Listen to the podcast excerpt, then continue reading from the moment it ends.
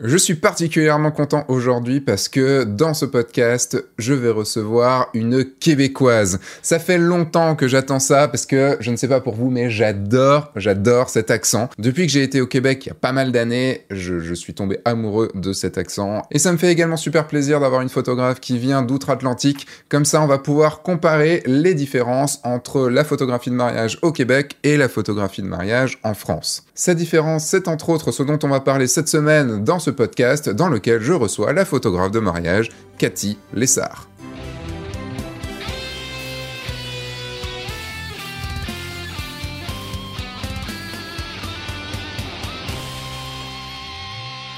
Cette semaine, j'ai le grand plaisir d'accueillir Cathy Lessard.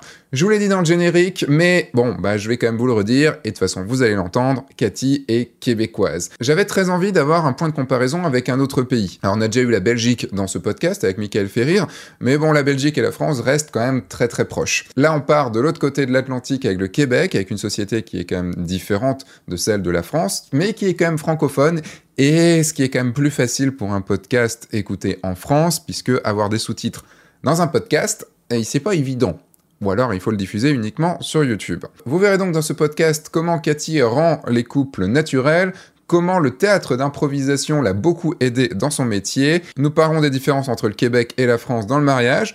Par rapport, par exemple, à la météo, puisque bah, ça change un petit peu, il fait un peu plus froid là-bas, mais également les différences de prix, on parlera également des différences de marketing, on va beaucoup parler de marketing, et on parlera également de comment s'améliorer en photo, et pour ça, on parlera de psychologie, voire même de psychologue. Et avant de poser à Cathy ma question habituelle, je fais un appel à l'action, vous le savez, mais là, un appel à l'action que je n'ai jamais fait encore, puisque je vais vous parler photo de couple. Il y a une formation sur la photo de couple qui, est, qui sort là actuellement, et je vous mets le lien dans la description, vous aurez accès à une formation de 7 jours sur la photo de couple entièrement gratuite, qui vous amènera également hein, vers la grosse formation photo de couple, où je vous dis tout, tout, tout et tout. Alors juste, si vous écoutez ce podcast lors du lancement, lisez bien la page sur laquelle vous arrivez, il y a quelques infos qui vous diront un petit peu comment les choses se passent pour ce lancement. Après, vous aurez juste à vous inscrire et vous recevrez cette formation de couple durant 7 jours. Et maintenant, c'est la place au podcast, donc à Cathy, attention, accent québécois qui arrive. Est-ce que, Cathy, tu peux présenter ton elevator pitch?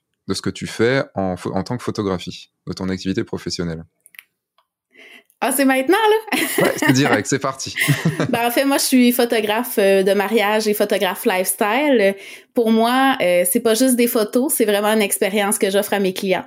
Donc, c'est important pour moi que les gens euh, apprécient le moment qu'ils vont vivre avec moi, les gens soient bien avec qui ils sont sur devant moi, devant l'appareil photo. Puis le plus important encore, c'est quand ils reçoivent leurs photos, ils soient surpris parce que la plupart des gens me disent, je suis vraiment pas photogénique, mais moi, je vais leur prouver le contraire. J'aime bien le petit, euh, le, petit bout de challenge à la fin, c'est vous me dites que vous n'êtes pas photogénique, et laissez-moi vous prouver le contraire. ben écoute, moi je trouve ça terrible. Les gens ont l'habitude de se voir avec des selfies d'appareils photo, de caméras de téléphone cellulaire, avec ma tante euh, Georgette qui prend la photo à moitié bien cadrée, un petit peu dessous, euh, toutes des choses pas flatteurs pour la personne qui est devant l'appareil photo. Puis là, ils me disent, oh non, on n'est vraiment pas photogénique. Ben c'est normal, t'as pas été mis à l'aise t'es vraiment euh, tout pogné à regarder la caméra puis à essayer de faire un sourire qui est moindrement naturel. C'est normal que tu te trouves pas photogénique, mais laisse-moi un petit moment avec toi, tu te dégênes, tu vas être naturel devant la caméra, ben là, pop, ça va être magnifique. T'arrives, euh, du coup, ben, j'enchaîne directement là-dessus. Euh, est-ce que tu, enfin, ça, ça dépend des gens ou tu arrives très vite avec tout le monde à rendre les gens naturels parce que c'est quand même, on va dire, notre, euh, enfin, notre travail. Hein. tu vois, là, je suis en train de, je suis juste là actuellement en train de finir d'écrire ma formation sur la photo de couple, enfin, finaliser parce que je l'avais déjà écrite, mais je suis en train de la, la repeaufiner sur comment rendre les gens naturels, comment rendre les couples naturels. Et c'est tout un travail et c'est notre travail. Et c'est, du coup, toi, combien de temps tu mets? Est-ce que tu as, est-ce que as, est-ce que as un temps précis? Enfin, précis, évidemment pas précis, mais est-ce que tu sais qu'en 10 minutes c'est bon, c'est géré? Ou des fois ça peut te prendre plus de temps de les rendre plus naturels? Ben, moi, je te dirais qu'il y a les deux situations qui se passent. Donc, soit au début, ils sont super naturels, puis ça va bien, puis à un moment donné, ils se rendent compte qu'ils sont vraiment devant une caméra. Puis là, whoop, on perd un petit peu de naturel, puis ils se mettent à poser, commencent à être fatigués, tout ça. Euh, puis la deuxième situation, c'est justement les gens qui sont plus réservés, puis ça prend un petit peu plus de temps au démarrage, on va dire. Mais je te dirais que j'arrive pas mal avec tout le monde, les rendre à l'aise. Puis il y a une chose aussi, c'est qu'on n'a pas tous la même relation à la photo puis à la caméra. Il y en a qui sont super à l'aise puis ils vont être très expressifs. Mais chaque personne est différente. T'as des gens qui vont être plus introvertis, plus amoureux, euh, plus lovers ensemble. Ben à ce moment-là, moi, je m'attends pas à ce qu'ils fassent des méga éclats de rire, puis mm. euh, qui commencent à tourner ensemble, puis à sauter, puis à être dans les bras, puis à se faire soulever. Je m'adapte à eux, j'essaie d'écouter, j'essaie d'être vraiment à l'écoute de qu'est-ce qu'ils sont comme personne, comme couple, comme relation, pour pouvoir aller dans leur zone à eux. Fait qu'il y a comme pas une recette gagnante. Ben, moi, je pense qu'il y a quand même des outils qui nous aident à rendre les gens à l'aise devant la caméra. J'en utilise le plus possible, mais je te dirais, grosso modo, là, au bout de 15 minutes, après le début, mais le début, c'est vraiment quand on commence, on se présente, on les accueille. C'est dès la sortie de la voiture, dès que, dès, que tu, dès que tu les retrouves. Exactement. Tu sais, c'est pas vrai que la séance photo commence quand tu commences à prendre des photos c'est super important le avant. Qu'est-ce que mm. tu fais avec eux pour les mettre à l'aise? Fait que moi, je te dirais un 15-20 minutes. Des fois, des couples, ça prend un petit peu plus. Des fois, il y en a qui c'est instantané, sont déjà à l'aise, puis on dirait qu'on s'est connus depuis de nombreuses années. Mais habituellement, j'ai, j'ai, tu sais, mon background, c'est que j'ai été éducatrice spécialisée avec des adultes qui ont des troubles de santé mentale sévères, puis créer le lien, ça a été au cœur de ma profession pendant dix ans de temps. Donc, quand je suis arrivée en photo, ça, c'est le genre d'acquis que j'ai pu transférer. Mais moi, je pense encore pour les photographes, c'est une compétence qu'il faut développer, cette relation de confiance-là qu'on va aller chercher avec nos clients, autant dans le marketing, autant dans le posing, autant dans le après aussi, pour qu'ils puissent nous référer à d'autres gens.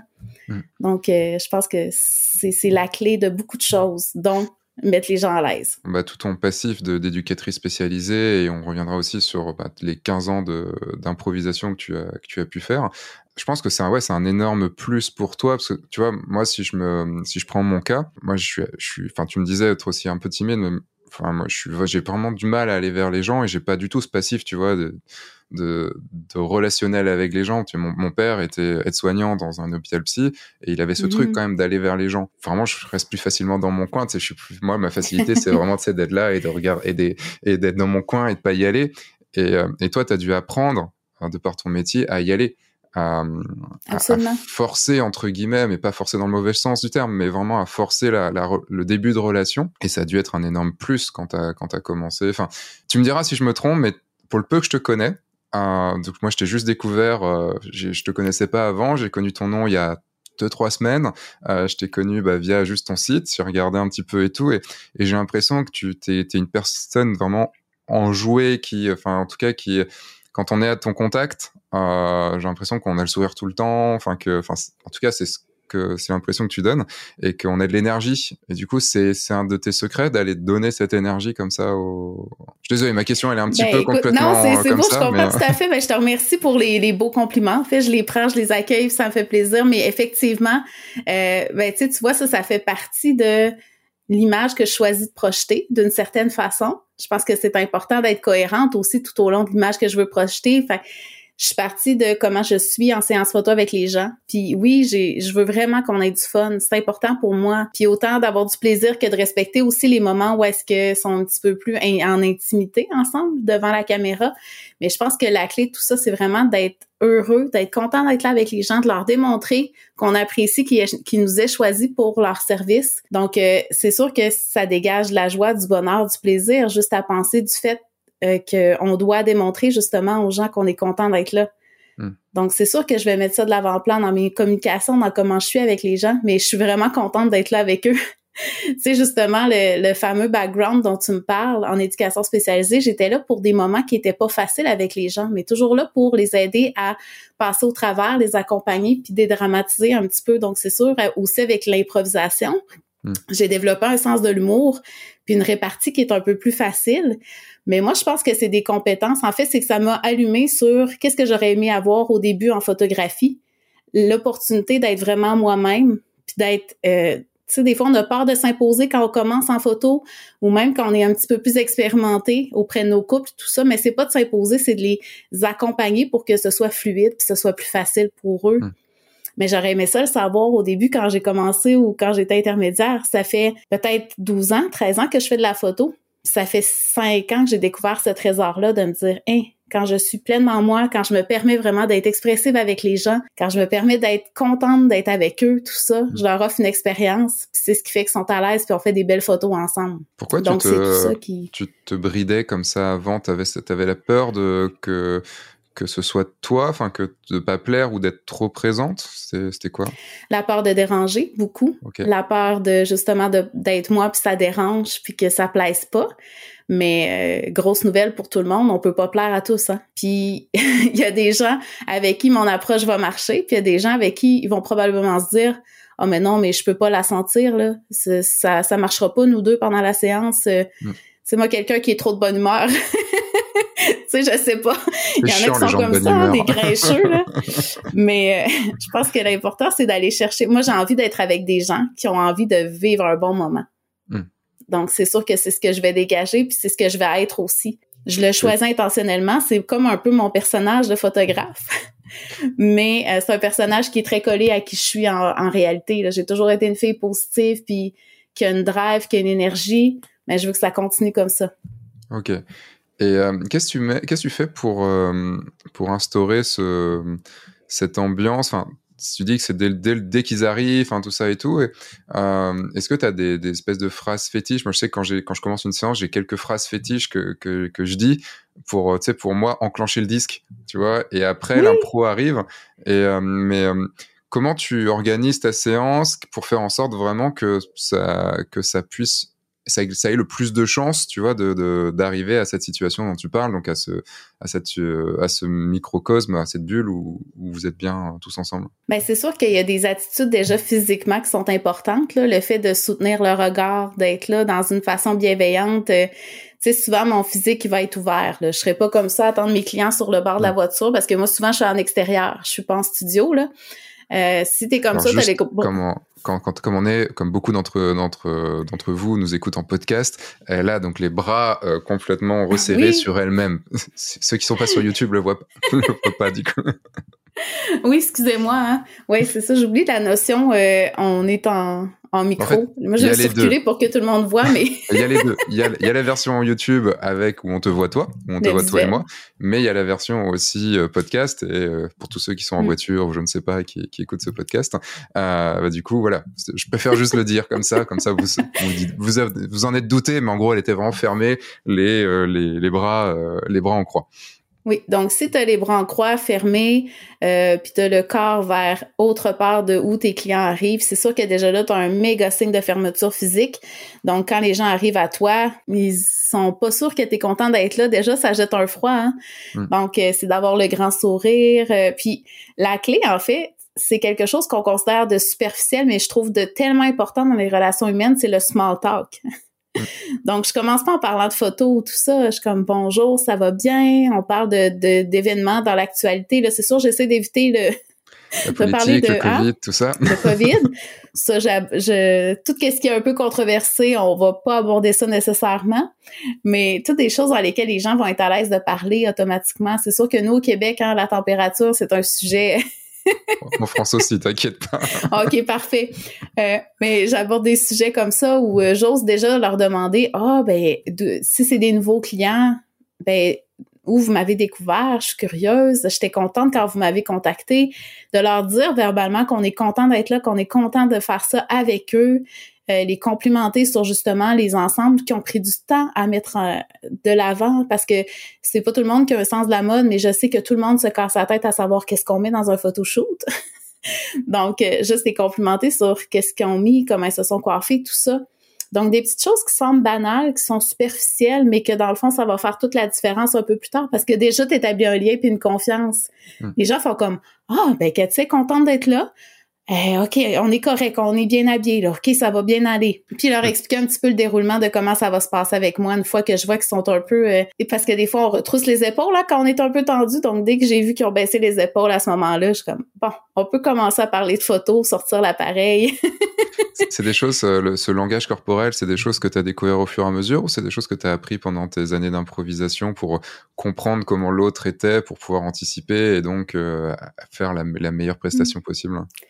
C'est fou parce que j'avais déjà en tête ces éléments-là en impro, mais euh, c'est à un moment donné, j'ai eu un j'ai fait une formation en ligne au sujet du posing avec oh mon dieu, là je me souviens pas du nom, c'est vraiment euh, plate là, je suis désolée, mais il y a un des éléments parce que moi souvent les formations, je les écoute un peu distraitement en faisant de la retouche, un peu comme ah, tout le monde. Bravo. J'arrête pas de dire au début de toutes mes formations en ligne, surtout ne faites rien d'autre à côté. Et bam. je m'excuse Sébastien, je vais à contre-courant de ce que tu me, ce que tu proposes à tes élèves. Faites ce que Sébastien dit, s'il vous plaît. Hein. On écoute Sébastien. On n'écoute pas la Québécoise un peu folle euh, à l'autre bout de l'océan. c'est juste que la Québécoise un peu folle devrait avoir la formation deux ou trois fois pour, la même, pour avoir les mêmes infos. Exactement. mais bon, écoute, moi j'ai l'impression de rentabiliser mon temps dans ce temps-là, mais on sait très bien que faire deux choses à la fois, c'est pas ce qui est le plus productif. mais en écoutant distraitement cette formation-là, il y a une chose qui est ressortie, c'est d'être à l'écoute justement du physique, puis de comment les gens sont donc, puis là, je dis, mais mon Dieu, c'était beaucoup trop dans mon visage. Hein? J'étais collée dessus pour me rendre compte que c'était vraiment la chose qui était la plus importante. D'être à l'écoute de qui mes gens sont, de les connaître, puis de savoir comment ils vont réagir devant la caméra, puis ensuite m'adapter à partir de ça. Hmm. Fait que j'avais déjà le bagage, oui, déjà la, la sensibilité, puis la capacité d'observation.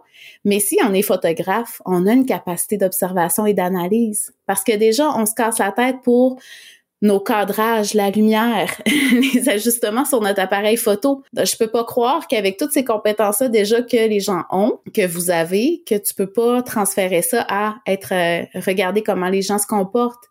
Est-ce qu'ils sont ouverts, sont fermés, est-ce qu'ils se collent de nature ou faut peut-être donner un petit euh, des petites indications de plus pour créer une intimité? Bah, en fait, je pense qu'il y a un gros problème dans tout ça, c'est que euh, quand tu et tu l'as dit tout à l'heure, quand on commence, euh, on pense pas à tout ça et surtout on pense mm-hmm. aux, autres choses, on pense au réglage, on pense à la lumière et surtout on pense à j'espère que je vais faire des bonnes photos, j'espère qu'ils sont bien. ça, me rappelle quand je quand j'ai commencé la photo et que j'ai surtout commencé la photo de portrait. Je faisais la, portrait du portrait de modèle et en fait moi en tant qu'en plus mec super timide envers les filles, j'étais là en train de me dire mais euh, putain mais j'espère qu'elles passent un bon moment, j'espère que je l'emmerde pas, j'espère oh. tout ça et en fait tout mon ma concentration, mais en fait ça a bien marché parce que toute ma concentration, je l'ai mise dans essayer d'être le plus rigolo possible, le plus euh, la faire vivre le plus possible pour du coup l'amener l'amener dans me dire bon si elle rigole c'est que logiquement elle passe un bon moment. Mais mm-hmm. je pense qu'en tant que le truc c'est que quand on est un photographe de couple, euh, en fait comme le couple normalement c'est un c'est un enfin enfin pour moi on n'est pas trois sur la séance on est deux. Il y a nous en tant que photographe et le couple qui forme une entité même s'il y a deux personnes c'est une entité et, euh, et c'est l'entité qu'on photographie. Et je pense que nous, on est trop dans notre problématique de merde, mais est-ce que je suis, est-ce que je vais être bon, est-ce qu'il m'aime bien, est-ce que voilà, pour, tu vois, juste observer, c'est la personne timide, la personne qui n'est pas sûre d'elle, qui va juste ne pas écouter ce que la personne en face dit et ne pas voir les signes, euh, parce qu'on est trop centré sur nous, en fait. Absolument. Puis je trouve que c'est une lacune qui en photographie, le nombre de formations qui existent pour la technicalité, la retouche, le tout ce qui est euh, faire. Hein? Mm. Il y en a plusieurs, puis c'est bien parce qu'il faut quand même maîtriser ce qu'on fait avec l'appareil, mais à quel point c'est encore plus important le savoir-être que le savoir-faire. Puis c'est quelque chose que pas du tout, presque pas dans les formations. De plus en plus, en fait, là, il y a des formations qui sont très axées justement sur comment faire jouer le couple, plus que le faire poser, tout ça. Mais à la base, on a une entreprise plus que simplement un hobby en photographie. Hein. Donc ça, c'est important que... Qu'on ait une ben, je veux pas enlever le côté artiste. tu veux dire que... Ah ok, d'accord. Tu veux dire que pour toi, en tant que photographe professionnel, on est plus une entreprise qu'un artiste qui va, enfin, qui va faire des, qui va faire les photos. C'est une conception plus, euh, j'ai bien compris, c'est bien ça? Oui, exactement. Et c'est une conception qui est plus du côté euh, québécois. Parce que, en fait, moi, j'ai cette impression, j'ai l'impression différente en fait en France. Euh, enfin, j'ai l'impression plutôt, en tout cas, dans tous les photographes avec qui j'ai, pas tous, mais euh, beaucoup, mm. que au contraire, on est plus à la base des gens qui ont envie de faire de la photo. Alors, je dis pas qu'on est des bons, des, des personnes qui savent diriger les gens ou autre quoi. Mais plutôt des gens qui ont envie de créer de l'image et pas du tout entrepreneur en fait. Tu vois pas du tout le côté euh, développer son entreprise et avoir quelque chose d'assez d'assez carré. Ben effectivement que c'est la vision de même au Québec c'est cette vision là aussi beaucoup. Mais plus ça va plus on développe cette vision là de entreprise slash artiste. Mhm. puis moi je trouve ça hyper important d'avoir ces deux chapeaux là puis je te dirais que le 75% du temps on porte le chapeau entrepreneur puis il est là le problème, en fait, parce qu'on se voit comme des artistes. Certains, quand on débute, c'est un hobby, puis je suis passée par là, je suis pas meilleure qu'une autre. Tu sais, il faut qu'on s'entende là-dessus, mais à partir du moment où on découvre que c'est une entreprise, puis on fait ce qu'on aime, puis on vit notre passion, c'est incroyable. Mais il y a toute une autre vision qui vient avec ça. Puis de passer à côté de cette vision-là, ben c'est justement là où est-ce qu'on doute de nos prix. On mm. doute de justement la, qualité de service qu'on rend. Parce qu'on n'a pas comme, on n'a pas développé l'entièreté de tous les aspects que ça nécessite pour être un photographe professionnel. On a simplement pris en charge la portion photo. Mm. Donc, tout le reste autour peut être euh, justement déficient. Et encore, je dis pas que tout est déficient, là. mais il faut quand même. Technique, non? Désolé, je, te, je te coupe. Non, vas-y, excuse-moi. Euh, tu dis photo et tout ce qu'il y a autour, mais je dis même essentiellement, on va prendre au début tout ce qui est photo technique pour, pour euh, en fait revenir à ce que tu disais, parce qu'on on, est parti à cause de moi sur autre chose, mais euh, pour revenir à ce que tu disais juste avant, c'était euh, vraiment, on est sur les formations plus techniques, mais voilà, on, on est mm-hmm. photographe technique à la base et il nous manque ce côté euh, ce côté entrepreneurial. Bah, en fait, c'est marrant parce que du coup, tu es parti toi sur le côté entrepreneurial et j'arrive pas à voir exactement le lien par rapport à ce que ou alors c'est moi qui ai mal compris ce que tu voulais exactement dire mais t'étais si, si, on va essayer de reprendre on va essayer de tu vois de, de reprendre le, le, truc. En fait mon cerveau il a pas compris. Dans les formations que tu as pu suivre et les formations que tu as pu voir euh, on parle plutôt de l'aspect technique, donc en gros les réglages, la lumière, enfin des choses comme ça, plutôt que l'aspect posing, mais surtout donner une ambiance en fait à, à cette euh, à, à, nos à nos clients. Et c'est là où j'ai pas compris pourquoi tu es parti sur le côté entrepreneurial en fait. Ben, je pense que c'est parce qu'on parlait du savoir-être. Puis euh, peut-être par rapport à la perception qu'on a, et je sais plus non plus comment on est parti vers là. Moi, je m'emporte des fois. Hein. Je suis comme, OK, on parle de ça, puis là, je, je, diverge un petit peu, là, mais on peut reprendre si tu veux, il n'y a pas de problème. là, en fait, il faut surtout penser à, tu vois, ceux qui nous écoutent en voiture, qui, en fait, là, ont mis toute leur énergie pour comprendre où on était parti et qui viennent de louper le virage. Donc, euh, on, va éviter. Reprenons savoir-être. Toi, au début, tu te calais plus dans la, dans la partie où, ben, en fait, je pense à mes réglages et je pense pas au savoir-être et donc savoir être avec mes et mettre mettre une bonne ambiance.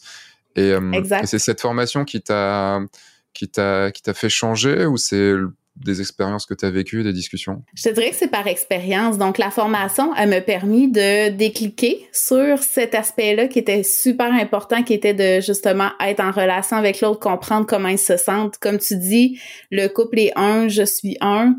Mais c'est même trois individus qui sont ensemble au moment de la séance. Là. Oui, il y, a, il y, a, un aspect où est-ce que je me dis, ben écoute, quand je sens qu'il y en a un qui débarque un petit peu, j'essaie de le ramener. Souvent le monsieur, hein, je sais pas vous, mais nous les hommes en général devant la caméra, c'est pas eux qui ont le plus d'enthousiasme et de bonheur à poser. C'est pas faux.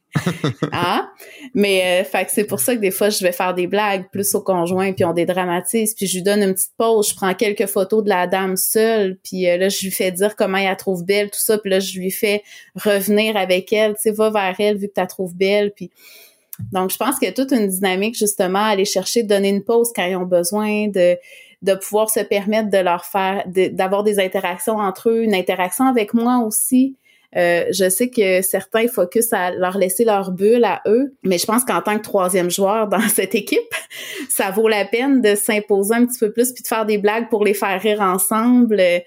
Il y a plein de choses comme ça. Je pense qu'on apprend un peu à peu, mais le plus important, c'est de se soucier de qui est devant la caméra plus que de notre caméra parce que je pense sincèrement que la technique, euh, il y a des règles de base qui sont super simples à apprendre. Puis après ça, tu peux j'allais dire dépatouiller, mais après ça, tu peux vraiment te, t'en sortir dans n'importe quelle situation une fois que tu as les bases.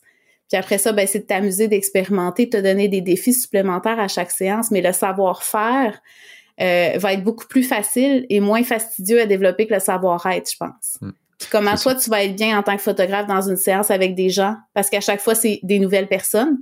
Donc, ta capacité d'adaptation à développer aussi, puis ça, c'est quelque chose qu'on a développé en impro beaucoup. Hein? La capacité de recevoir puis rebondir sur ce qu'on reçoit. De, ne pas dire non. Exact, ne pas dire non. Est-ce que euh, est-ce que pendant ta séance, tu es du genre à dire non, non, c'est pas ça j'ai dit, là. Vous posez pas comme. Tu sais, ah, là, je fais un peu exagéré. Ça, ça peut arriver, mais c'est pour rigoler. Tu vois? Oui. C'est dans le sens où même si on, en fait, ça peut arriver en impro de dire non, mais c'est non en disant oui. C'est un non, euh, mais je te suis. Parce que quand on dit il ne faut pas dire de non, c'est non, je te suis pas, je prends pas ta proposition. Donc euh, c'est mhm. pas dire oui à tout, c'est juste prendre les propositions de chacun. Et en fait, tu peux rigoler. Il y a des fois, je leur dis, mais non, pas comme ça. Et mais c'est pour rigoler. Mais ça fait partie de ton personnage de photographe. Mais quand tu commences, grincheux, ouais. ton un grincheux attachant quand même. Hein? je, je, suis un, je suis un méchant. Je suis oh. attachant. Non, je suis attachant. Ah, c'est bon ça. J'adore. c'est parfait. Puis ces personnes-là, justement, ben moi, tu vois, une autre façon que j'ai trouvé de faire, que je trouve que c'est encore plus facilitant pour le couple, puis ils sont encore plus compétents, c'est que je les encourage, même s'ils font pas ce que je leur ai demandé. C'est OK, parfait, super. Là, je clique, même si c'est pas vraiment la photo que je veux, clin d'œil, tu sais. euh, mais après ça, ben, je vais. Hein? ça peut encore être mieux. Enfin, il y a des fois, les, les, couples, ils te proposent un truc, t'es là, mais jamais j'y aurais pensé. Et, et, c'est génial, quoi. Puis là, tout de suite, je les encourage. Puis oui, c'est ça, bravo. Puis là, je prends les photos. Puis là, je les amène de plus en plus vers où je voulais aller dans ma tête, mon idée. Puis ça m'offre quelques opportunités de plus de pause alors que je me serais arrêtée à juste faire la pause que j'avais en tête, puis là, après ça, tu sais pas où tu vas. Donc, euh, mm. il y a toutes des choses comme ça. C'est comme de valser, puis on se met beaucoup de pression en shooting, là. On se met plus de pression qu'on met à notre couple devant nous, mais c'est un travail d'équipe, là, relax. c'est pas juste à toi de tout faire, puis de, oui, t'as un rôle de leader dans ta séance, mais t'as pas juste ça, c'est, c'est un travail d'équipe, puis t'as à justement aller chercher tout ce qu'ils vont te donner puis l'accueillir. Ça, c'est encore plus puissant. Là. Le truc, c'est que si tu rends les choses techniques, tu vois, si tu dis j'ai des pauses et je vais faire les pauses, ben en gros, en fait, le, couple en face, il va juste te suivre. Il va juste bah, faire ce que tu, tu leur demandes sans, sans, trop de vie. Mais par contre, si tu, au contraire, tu mets une, une ambiance, si tu, euh, si tu instaures un univers, en gros, bah, et que tu les laisses évoluer dans cet univers, bah, ils vont te proposer des choses et toi, tu n'auras pas tout le temps à devoir rebondir, rebondir, rebondir, rebondir. Enfin, limite, ils vont se poser, puis à un moment, ton œil, il va faire, mais c'est beau là-bas, mais c'est beau en fait ce qu'ils font là. S'ils le faisaient ça, mais genre là, comme ça, on va, je vais, moi, mon travail maintenant, c'est de les déplacer tranquillement, mais qui restent dans l'ambiance pour pouvoir faire ça. Et tu leur donnes de l'énergie en, en disant, ça va être trop bien. Attends, on va faire ça. Ça, c'était génial ce que tu as fait. Là, on va le faire là-bas et tout. Et c'est là où tu as des photos qui sont originales. Enfin, originales dans le sens, c'est pas les mêmes que ce que tu as pu faire avant, quoi. C'est les photos où est-ce que le couple se voit vraiment comme il sent. C'est pas juste, ah oui, Cathy nous avait dit de faire ça, cette photo-là. C'est, ah oui, on a eu un moment où est-ce qu'on a ri, on a parti à courir, puis c'est ça le moment. Mmh. C'est vrai. fait que c'est magique, puis je pense qu'il faut les saisir, puis il faut en profiter à chaque fois. Mais c'est sûr que pour arriver à profiter, il faut être en mesure de maîtriser minimalement son appareil, puis se faire confiance. Mm c'est là où, est-ce qu'on a un petit peu de difficulté des fois justement à pas se sentir assez bon, assez compétent, assez euh, assez hot comme photographe, mais au final, c'est juste parce que tu te laisses pas aller, puis tu fais pas confiance à comment tu es comme personne. Fait que si déjà tu laisses ta personnalité s'exprimer, puis être vraiment toi avec tes clients, tout en étant une version polie, on va dire, comme un diamant. oui, tu vas pas les charrier trop. Enfin, sauf peut-être un moment tu peux, mais tu vas pas, tu vas pas avoir un langage de chartier euh, avec eux euh, tout le temps. Quoi. Non, mais il faut pas que tu aies toujours un langage impeccable non plus, parce que ça sent l'artificiel puis le ok. Euh, tu sais, moi je vise à être un ami puis un membre de la famille à la fin de la séance, c'est pas rien là. Hmm. Mais je peux pas parler comme si je faisais une présentation orale devant une classe d'université. Bah, si je veux. Est-ce que je rebondis là-dessus et du coup ça me fait aborder un autre sujet complètement ou est-ce qu'on continue là-dessus? Euh, Je pense que je vais aborder, je vais, je vais partir sur l'autre sujet. Euh, en fait, dans ce que tu dis là, j'ai cette impression que euh, tu vois le côté un petit peu uniformité, enfin comment dire, un petit peu tout est lisse. J'ai l'impression d'avoir un côté américain, états-unien, euh, en fait, tu vois, quand j'entends ce genre de choses, j'ai l'impression, c'est ce que je vois de l'autre côté de l'Atlantique, euh, de, de ce que c'est un, un, photographe américain, euh, c'est-à-dire un truc, bah, faut surtout pas trop, enfin, faut, faut mettre les formes, faut pas trop y aller, enfin, tout ça et tout, pour pouvoir faire un business. Parce que le truc, c'est que si t'es un peu lisse, comme ça, les gens vont pas forcément plus te vouloir ou autre, mais ils vont, enfin, ils auront rien à te reprocher. Donc, en fait, euh, tu, tu peux faire beaucoup plus de monde à la chaîne alors des gens qui auront peut-être un peu rien à foutre de toi, mais tu pourras faire plus de monde à la chaîne. Et en fait, ça m'amène sur euh, cette idée qui est sûrement fausse pour plein d'autres, plein de photographes aux États-Unis, hein, mais c'est juste l'idée, tu vois, que j'en ai des, des Américains. J'aimerais en fait parler avec toi de la différence qu'il peut y avoir entre euh, le, le, mariage au Québec et, euh, et le mariage en France. Juste pour tout te dire, je suis allé trois semaines au Québec en, 2000, en 1999. Oh. Et eh oui. Ouais, je pense que t'es dû pour revenir. ah ben, depuis, tu sais, je m'étais même dit à un moment que j'allais vivre au Québec. Bon, les choses ont été faites différentes, différemment, mais, euh, mais j'avais beaucoup, beaucoup, beaucoup aimé. J'étais passé à Québec, là où tu, enfin, dans, bah, du coup, toi, tu es à Québec. Dans la ville où j'habite, oui. C'est vrai qu'on a une vision, nous, en France, un peu du côté euh, un peu américanisé. Ça, ressemble à quoi un mariage euh, québécois? Est-ce que c'est plus un mariage américain, anglo-saxon? Est-ce que c'est plus un mariage fran enfin, français, occidental, euh, européen Ou au final, c'est totalement autre chose? Enfin, comment comment c'est? Ben moi, je peux te dire qu'au niveau mariage français, j'ai peu pas d'expérience, donc je peux pas vraiment comparer les deux. Je pense que ça, va ça serait intéressant que tu m'en parles davantage. Là. Euh, ce que je peux te dire, euh, effectivement, au niveau du business, tu sais, comme tu, ta prémisse me disait que la vision du mariage, c'est sûr, au Québec est beaucoup plus américaine. Et plus ça va, les Américains sont comme dans un mouvement au niveau de la photographie où est-ce que c'est beaucoup le, euh, le personal branding.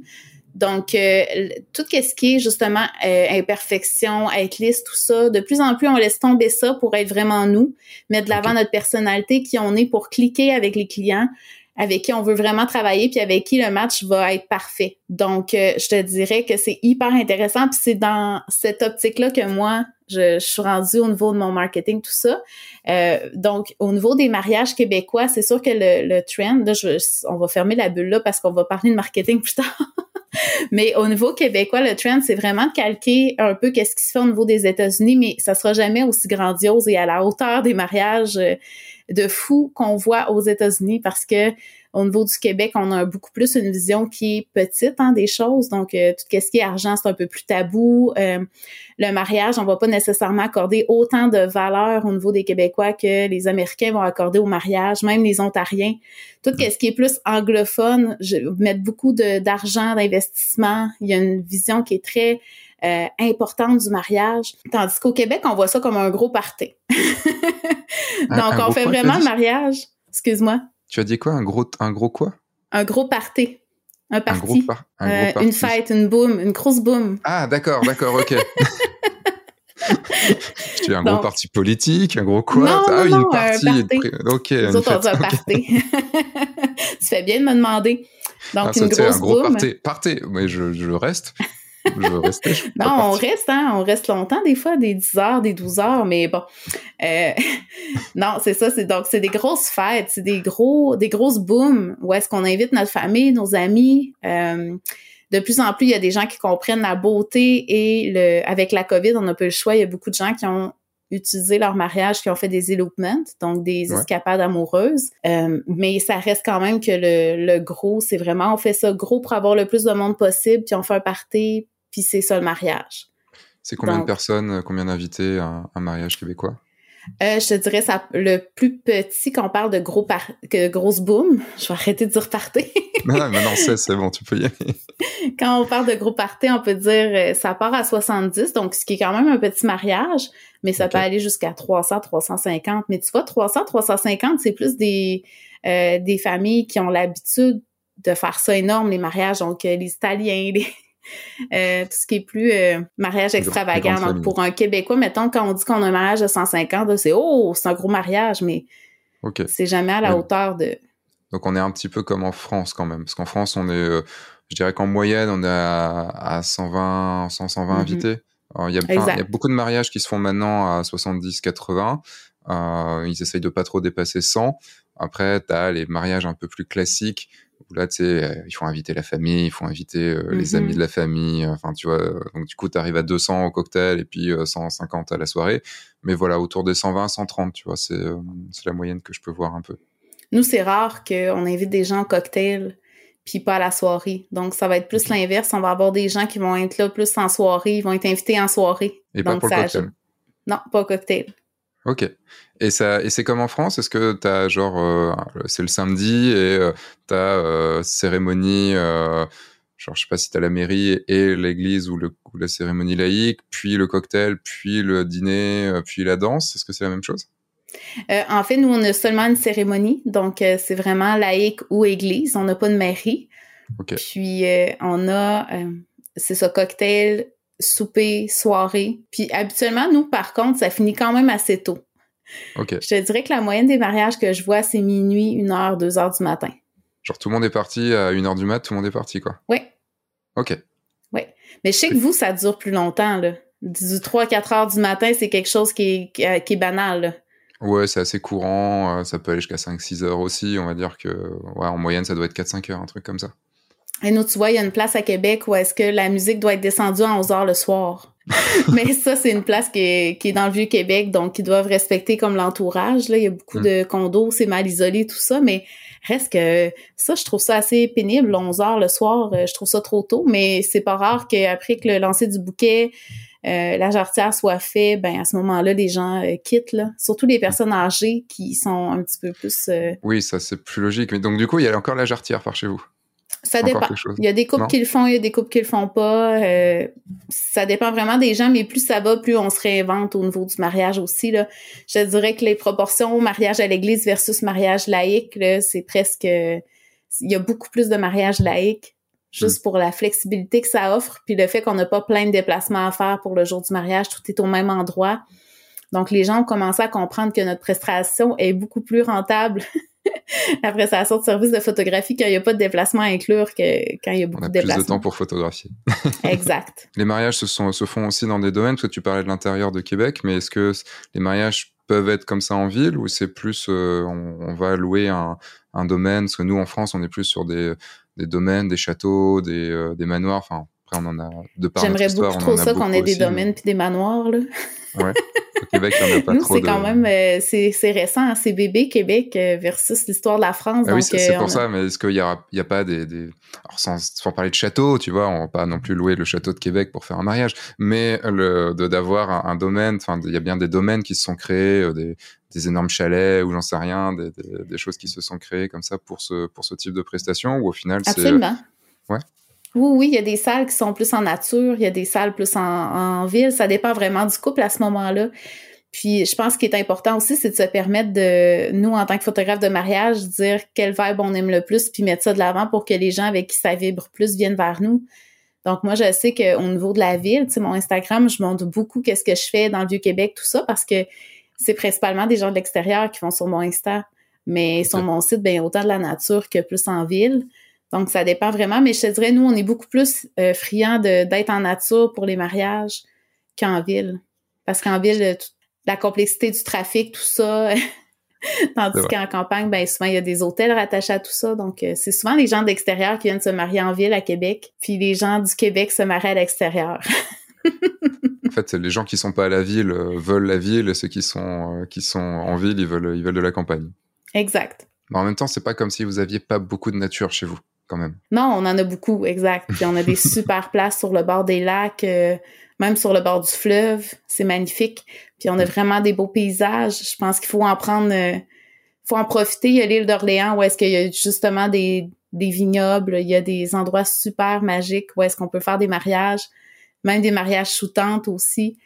Il y a- il y a autant de mariages différents qu'il y a de mariés différents, en fait. Avec la météo au Québec, euh, qui est du coup un peu plus froide que chez nous, un petit peu Ben, quand même. écoute, Aujourd'hui, moins 26 à l'extérieur. Ah, et donc au, au 25 janvier, euh, 20 moins 26, quoi. Exact. Ouais, ça fait. euh, là, il fait. Doit faire 4, tu vois, on est à Lyon, il fait 4, quoi. Oh! Ouais, y a Moi, pas de neige, quoi. ça.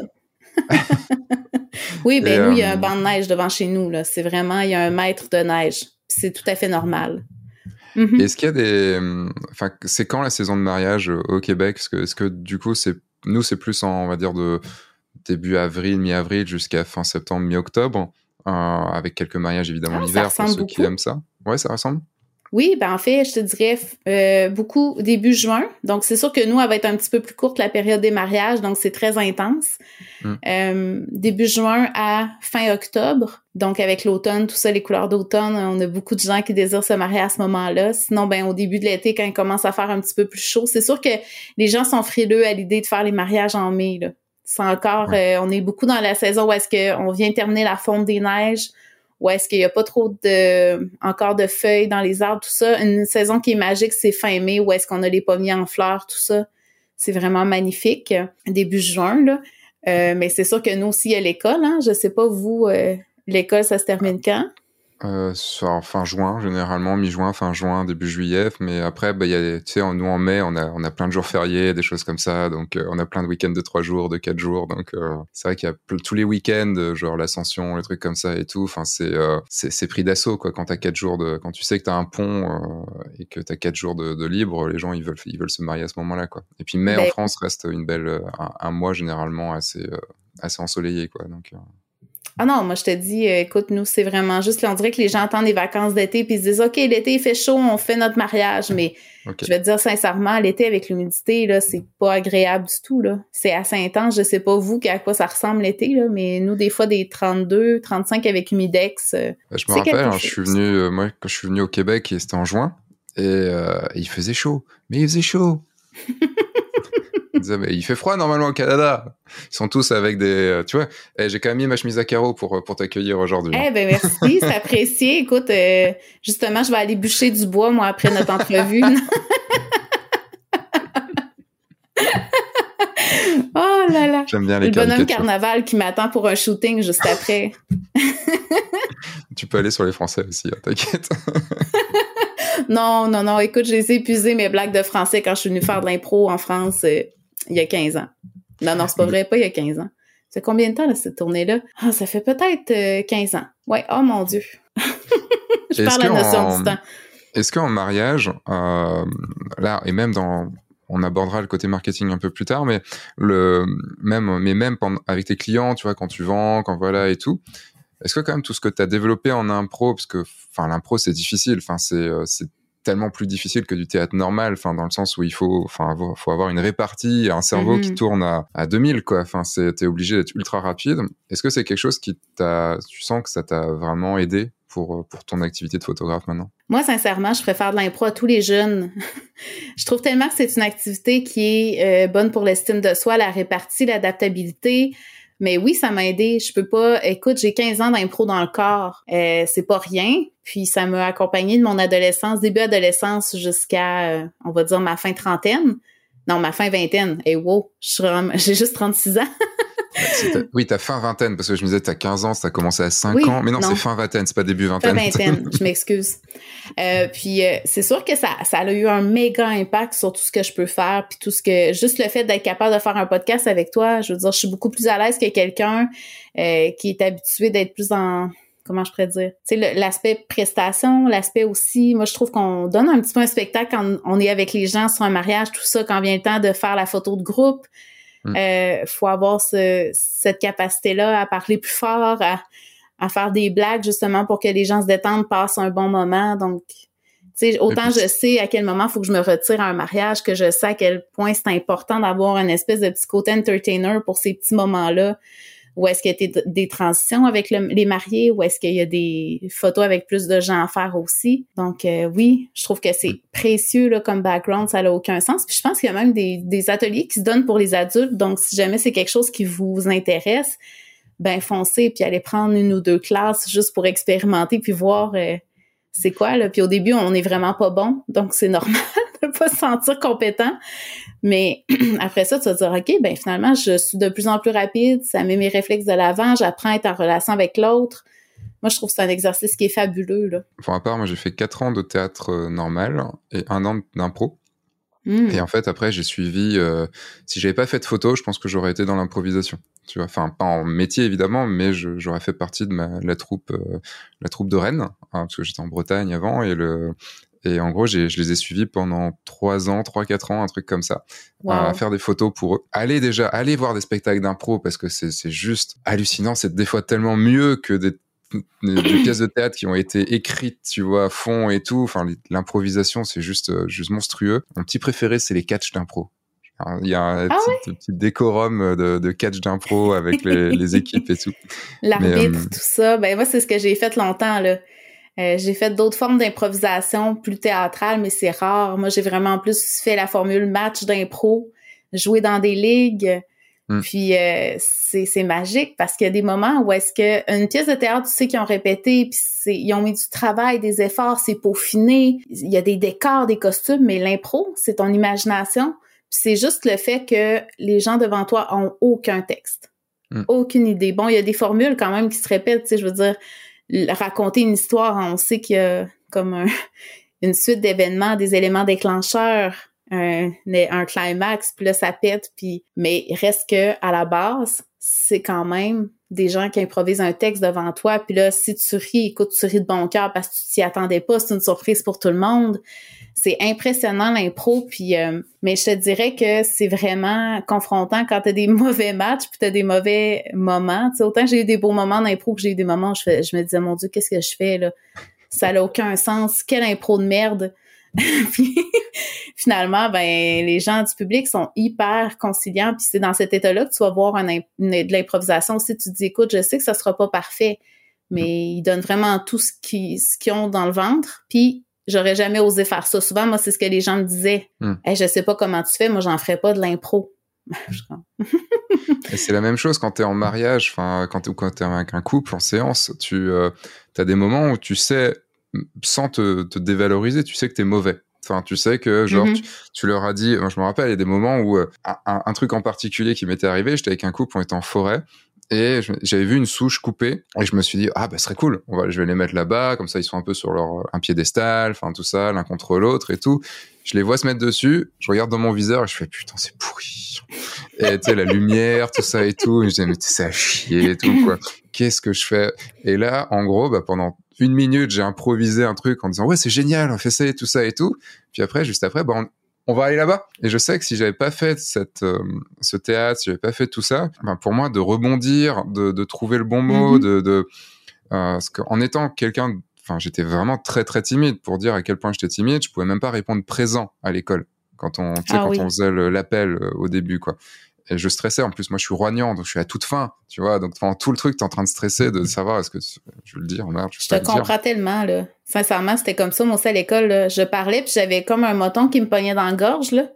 Donc, je m'en, m'enfargeais dans tous les mots que je disais. Puis, à un moment donné, tu sais, un professeur me parle, puis je n'ai les yeux dans l'eau, puis je n'ai rouge. Ça a aucun sens à quel point, là, j'étais réservée puis timide. Puis, regarde ce qu'on fait aujourd'hui, toi puis moi, là. C'est fou. Mais le plus juste important... En train de discuter tous les deux, c'est tout, hein? oh, quand même! Mais... Euh, faut pas sous-estimer ce qu'on fait. Hein? On est très bon là-dedans. On fait comme moi, mais non, mais ça va. Là, c'est un travail d'équipe. Le couple était vraiment hot. Non, non, t'as pris des bonnes photos. Prends-le. Sois fier de toi. Puis, mm. euh, crime, ça t'appartient si t'es capable de faire des bonnes photos avec ce couple-là. Il pourrait être vraiment hot, puis tu fais des photos de merde parce que euh, t'as pas le bon réglage, t'as pas le bon cadrage, t'as pas... Mais ben, même à ça, tout ça, moi, je trouve que c'est secondaire. Mais dans le sens où euh, une photo, l'important, c'est l'émotion puis les gens qui sont devant, tu sais.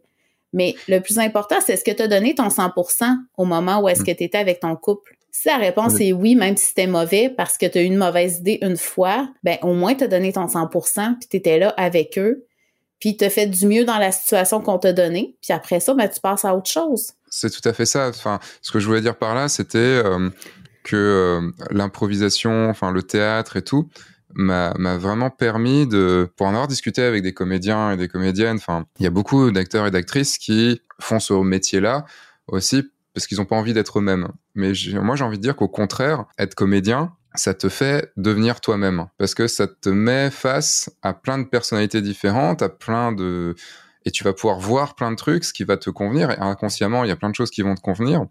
Et quand je me suis retrouvé face à 200 personnes euh, quand je faisais mes pièces de théâtre ou autre, euh, bah, j'étais là, j'étais ben faut y aller. De toute façon, j'ai pas le choix. Et même si je suis ridicule, même si voilà, et ça t'apprend énormément sur toi. Et donc tous les moments où après, quand tu sens que tu vas être ridicule parce que parce que tu sais que t'es en train de merder et tout ça, bah en fait tu, ton ton cerveau il reprend le dessus en disant bon bah je vais feindre le fait d'être mmh très sûr de moi et euh, je vais jouer un rôle mais ce rôle, c'est moi, un petit peu. Mais je vais quand même jouer ce rôle. Et ouais, sans, sans ces années-là de théâtre, euh, déjà, j'aurais jamais monté ma chaîne YouTube en 2012. C'est, enfin, c'est certain. Je me serais jamais dit, bon, allez, euh, je me mettre devant une caméra et puis, et puis voilà. Et puis, je serais vraiment pas à l'aise avec les, avec les, avec mes clients. Et enfin, j'aurais été pas à l'aise, vraiment pas à l'aise au début. Enfin, je sais pas, j'arrive pas à expliquer exactement le truc, mais. Ben, en fait, il y a quelque chose de super important dans ce que tu dis. C'est le fait de partir de soi. Tu sais, on a une base qui est très solide, c'est nous-mêmes je pense que cette base-là, c'est de l'explorer puis de faire confiance. Hmm. Puis des fois, on a l'impression de, tu sais, des, on, a peut-être le sentiment de pas se connaître tout à fait, puis de pas être nous-mêmes ou de, ben écoute, tu peux laisser tomber tout ça là, puis vraiment juste essayer de te laisser aller, puis de voir qu'est-ce qui va émerger tout ça. Moi, c'est la chose, dans le fond, que je retiens de tout ce que tu dis, c'est que l'impro, ça t'a permis d'aller à une place ou est-ce que peu importe la situation, tu avais juste un seul outil, c'était toi? Ben, la photographie, c'est la même chose. Mm. Tu beau avoir la caméra qui coûte le plus cher entre les mains, si tu reposes pas sur toi-même, tes compétences, tes qualités, ben jamais tu vas être capable de faire quelque chose avec ce que tu as dans les mains. Ton outil principal, c'est toi. Mm. Fait que moi, je pense que c'est plus important à avoir en tête. Puis c'est là où est-ce que je me dis, des fois, on se concentre, tu sais, ça revient un peu à notre sujet de tantôt de dire, on se concentre tellement sur la technique, mais concentre-toi sur toi, fais du travail sur toi. C'est ça qu'on t'apprendra pas dans les cours de photo. c'est là qu'il faut aller, puis c'est là le plus important pour pouvoir offrir, pour être un photographe à succès. Là, je vais aller là. Mm. Si tu es un photographe à succès puis tu es capable de vivre de ton art, c'est parce que tu t'es mis au cœur de tout ça. Puis c'est pas d'être euh, égoïste ou d'être égocentrique. C'est simplement d'offrir le meilleur que tu peux offrir au monde, ben c'est toi. C'est très bien dit. Et je vais juste rebondir sur le fait, euh, pour ajouter un truc, qui est, en fait, on va sur la technique, parce que je l'ai beaucoup vu par toutes mes chaînes, enfin par toutes mes vidéos que j'ai faites et tout. On va sur la technique parce que c'est facile, parce qu'en fait, on peut te dire, bah t'as vu, pour avoir une photo bien exposée, faut te mettre à un 500e de seconde à f4 et euh, à ISO 200, et avec la lumière que t'as là, c'est mathématique, ça va fonctionner, c'est bien exposé. L'autre aspect dont tu parles, c'est un truc qui se, pour exagérer, qui se trouve sur le divan d'un psy et euh, qui ont et, et j'aime bien j'aime bien euh, aller euh, directement un peu, euh, je trouve pas le mot, mais aller euh, de, de, but en blanc, enfin de façon un peu abrupte, dire aux gens si tu veux faire de meilleures photos, commence par le divan d'un psy.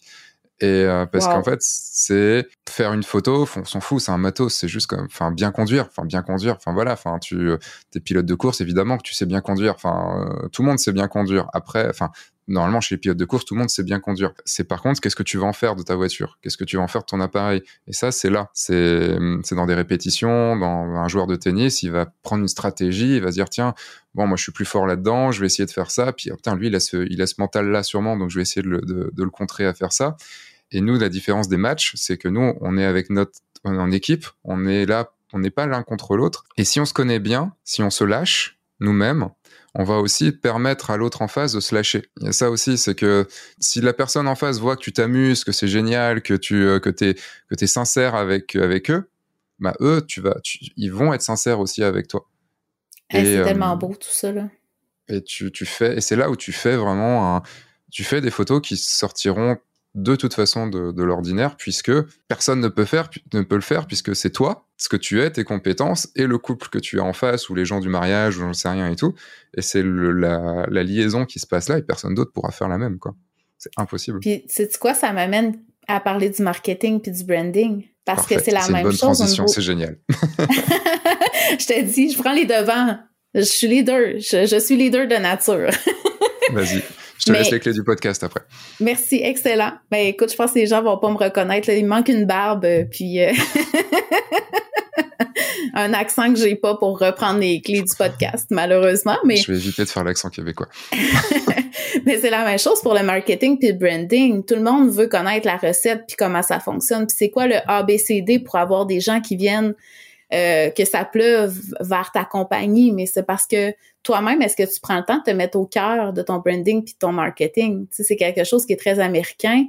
Je vous en ai parlé tantôt, mais le fait d'oser se mettre de l'avant, d'oser se vendre, c'est quelque chose qui fait extrêmement mal à l'ego parce qu'on a peur d'être rejeté, on a peur d'être blessé parce que c'est nous qu'on met de l'avant, mais au contraire, c'est ça qui fait que tu vas différencier de tout le monde. Tu sais, il y en a beaucoup de sites internet où est-ce que c'est une, page blanche avec quelques photos. Bienvenue sur ma page de photographe. Ici, je ne fais pas que des photos. Je suis là pour vous accompagner et vivre un moment avec vous. Cette espèce de texte formaté-là, où est-ce que tu sens pas du tout la personnalité de la personne, ou est-ce que tu sens que c'est une autre page de photographe, puis tu regardes que les photos, mais ça fait en sorte que les gens vont juste voir la page de prix, puis ils vont acheter un prix. Mm. Mais si tu es capable de mettre de l'avant, toi, ta personnalité qui tu es de l'avant, ça fait en sorte que ben tu vas pouvoir peut-être oser augmenter tes prix davantage, faire en sorte de vraiment mettre de l'avant ce qui va te différencier versus d'autres gens. Fait c'est pour ça que c'est important, encore une fois, comme tu dis, d'aller sur un divan de psy. je trouve ça excellent comme expression. Euh, parce que ça va faire en sorte que tu vas découvrir vraiment, tu vas pouvoir te laisser aller dans qui tu es, ta personnalité, puis plaire aux gens avec qui tu vas vraiment fitter. Au lieu de vouloir plaire à tout le monde, être lisse, lisse, lisse, puis finalement, tu fais de la photo qui te fait pas vibrer parce que tu as des gens devant ta caméra qui te ressemblent pas, qui cliquent pas avec toi, qui sont là juste parce que tu coûtais 50 dollars de moins cher que le concurrent. Donc, euh, tu sais, le, fait de mettre ta personnalité de l'avant, puis d'aller chercher justement ces outils-là pour oser être toi, puis oser te mettre de l'avant, là, c'est vraiment exigeant comme travail. Puis c'est souvent, tu sais, euh, pour avoir été mentor pour quelques photographes de mon côté, c'est souvent la partie où j'en parle, puis les gens font ah ben là, euh, tu sais, c'est facile de mettre des photos d'autres personnes sur Instagram, puis sur tes réseaux sociaux, puis sur Facebook, tout ça, mais quand tu mets des photos de toi, ils sont comme, ils viennent mal, puis ils disent oh mon Dieu, mais c'est ma vie privée, puis t'es Mais c'est parce que tu fais ça avec des photos d'autres gens. Il faut que tu oses toi aussi te mettre de l'avant puis euh, montrer à, à madame qui magasine une photographe de mariage, ben c'est avec qui qu'elle va travailler. Mais hmm. ben là, il faut que tu parles de toi un peu comme tu parlerais à quelqu'un que tu vas nouvellement rencontrer, on se présente, on apprend à se connaître. Euh, tu sais, je sais pas toi la, la vision que tu as du marketing, du branding, mais moi je sens que plus ça va, plus on va aller vers ça pour se différencier. Là. Ben, en fait, on est obligé. Euh, on est obligé parce qu'on n'a pas la puissance de frappe d'un Apple ou d'un Coca ou autre. C'est marrant parce que je te dis ça sur Apple, mais on peut prendre l'exemple d'Apple. C'est euh, quand ils ont sorti l'iPhone, ils ont sorti un iPhone. Ils ont sorti un, un, un télé, j'allais dire un appareil photo. Si, si, je suis pas sûr qu'ils faisaient appareil photo à l'époque, mais ils ont sorti un téléphone là où tous les autres en sortaient plein. Et le truc, c'est qu'on disait pas, Maintenant, on peut dire, bah, j'ai acheté un iPhone 12 ou un SE Plus 42, 40, 10, 12, 20. Euh, mais à l'époque, c'est j'ai acheté un iPhone, tu vois. Exact. J'ai acheté l'iPhone. Alors que c'était Samsung ou autre, bah, il fallait que tu dises le modèle exact que tu avais acheté, quoi. Et, euh, et, comme eux, ils commençaient, ils commençaient dans, dans le téléphone, bah, ils se sont dit, je vais, on va lancer un seul truc et on va le lancer bien. Et il aura une personnalité. Et, euh, et je donne souvent cet exemple parce que maintenant, on pourrait dire que Apple essaye de vendre à tout le monde en mettant plein de trucs différents, mais c'est normal parce qu'ils ont plus leur réputation à faire. Un iPhone, qu'on soit pour ou contre, on s'en fout, mais un iPhone, c'est respecté quand même. C'est enfin, il y a beaucoup de gens qui ont ce téléphone-là, et maintenant, il faut qu'ils arrivent à ouvrir, à en vendre plus. C'est une logique mercantile, hein, capitaliste, et d'en vendre plus. et pour en vendre plus, faut en vendre avec, à tout le monde. C'est exactement ce que fait Disney, euh, ce que fait Disney actuellement avec tout, avec toutes les, grosses merdes qui nous sortent régulièrement. Euh, Moi, j'aime Disney, donc je peux pas, euh, je peux pas parler en mal de Disney, mais je comprends. Ah, c'est plus, plus ce que c'était Disney.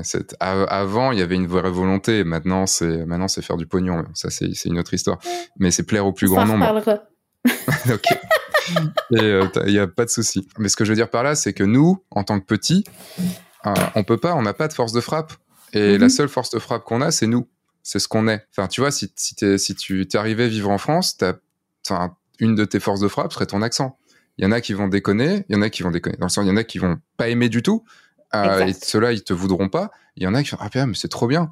j'ai des j'ai des élèves qui se reconnaîtront. Qui euh, euh une élève actuellement qui est euh, polonaise et, et du coup elle a c'est pas qu'elle a du mal à parler français, mais c'est qu'elle elle parle très bien français, elle le comprend très bien. Mais c'est vrai qu'il y a des mots des fois qui sont un peu compliqués et autres, mais c'est une force, c'est sa force. Euh, c'est sa particularité, c'est euh, et on peut jouer que là-dessus. Et de toute façon, on veut quoi? On veut 15 mariages dans l'année. Exact. Ben écoute, il y a deux choses dans ce que tu viens de dire là. Tu sais, les, les grosses compagnies veulent vendre plus à plus de gens.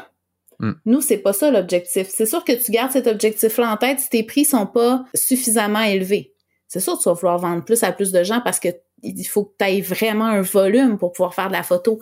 Mais c'est tellement exigeant artistiquement faire de la création que tu veux pas aller vers là, faire du volume pour faire du volume. Moi, je te concentre-toi sur développer une stratégie qui va faire en sorte que tu vas vouloir vendre aux bonnes personnes, vendre moins, mais avec le bon prix que tu as déjà fixé. Écoute, ça, c'est, c'est la business de rêve, là je pense que c'est là-dessus qu'il faut se concentrer. Puis au niveau de la force de frappe sur notre personnalité, euh, tu sais, souvent on va se bloquer justement. si je me dis ah les gens aimeront pas, il y a des gens qui aimeront pas l'accent québécois. Je me freine à montrer ça sur mon site web si j'arrive en France. Mais écoute, je perds tous ceux qui tripent puis qui trouvent que c'est un accent qui chante puis qui adorent le l'accent. Et c'est dommage. Parce que je me mets à dos tous ceux qui auraient adoré travailler avec moi, juste pour ceux, dans le fond, que j'en ai rien à foutre de ces personnes-là. tu sais, je suis un peu cru et vulgaire, là, parce que moi, je suis rendue là dans, dans l'envie de nommer ces, ces choses-là, parce que si t'aimes pas cette opinion-là, ben à un moment donné, c'est parce qu'on n'est pas dû pour travailler ensemble, puis on n'est pas un match parfait. Mm. Donc, à quelque part, si tu te soucies d'absolument ce que tout le monde dit puis tout le monde parle, ben tu vas être euh, tu vas être beige. Tu vas ressembler à un flan. Un quoi? un flan, non? Un flan? Un flan. F-L-A-N-C. Un flan. ah, un flan, ok. D'accord. Ah oui, le gâteau. Un gâteau, ouais. Ben, oui, gâteau blanc, là. Oui, non, mais j'ai compris. Un, un flan. Et pour moi, euh, oui, vous, dites, vous le dites comme ça, mais pour moi, un flan, c'était pas, je ne savais pas ce que c'était.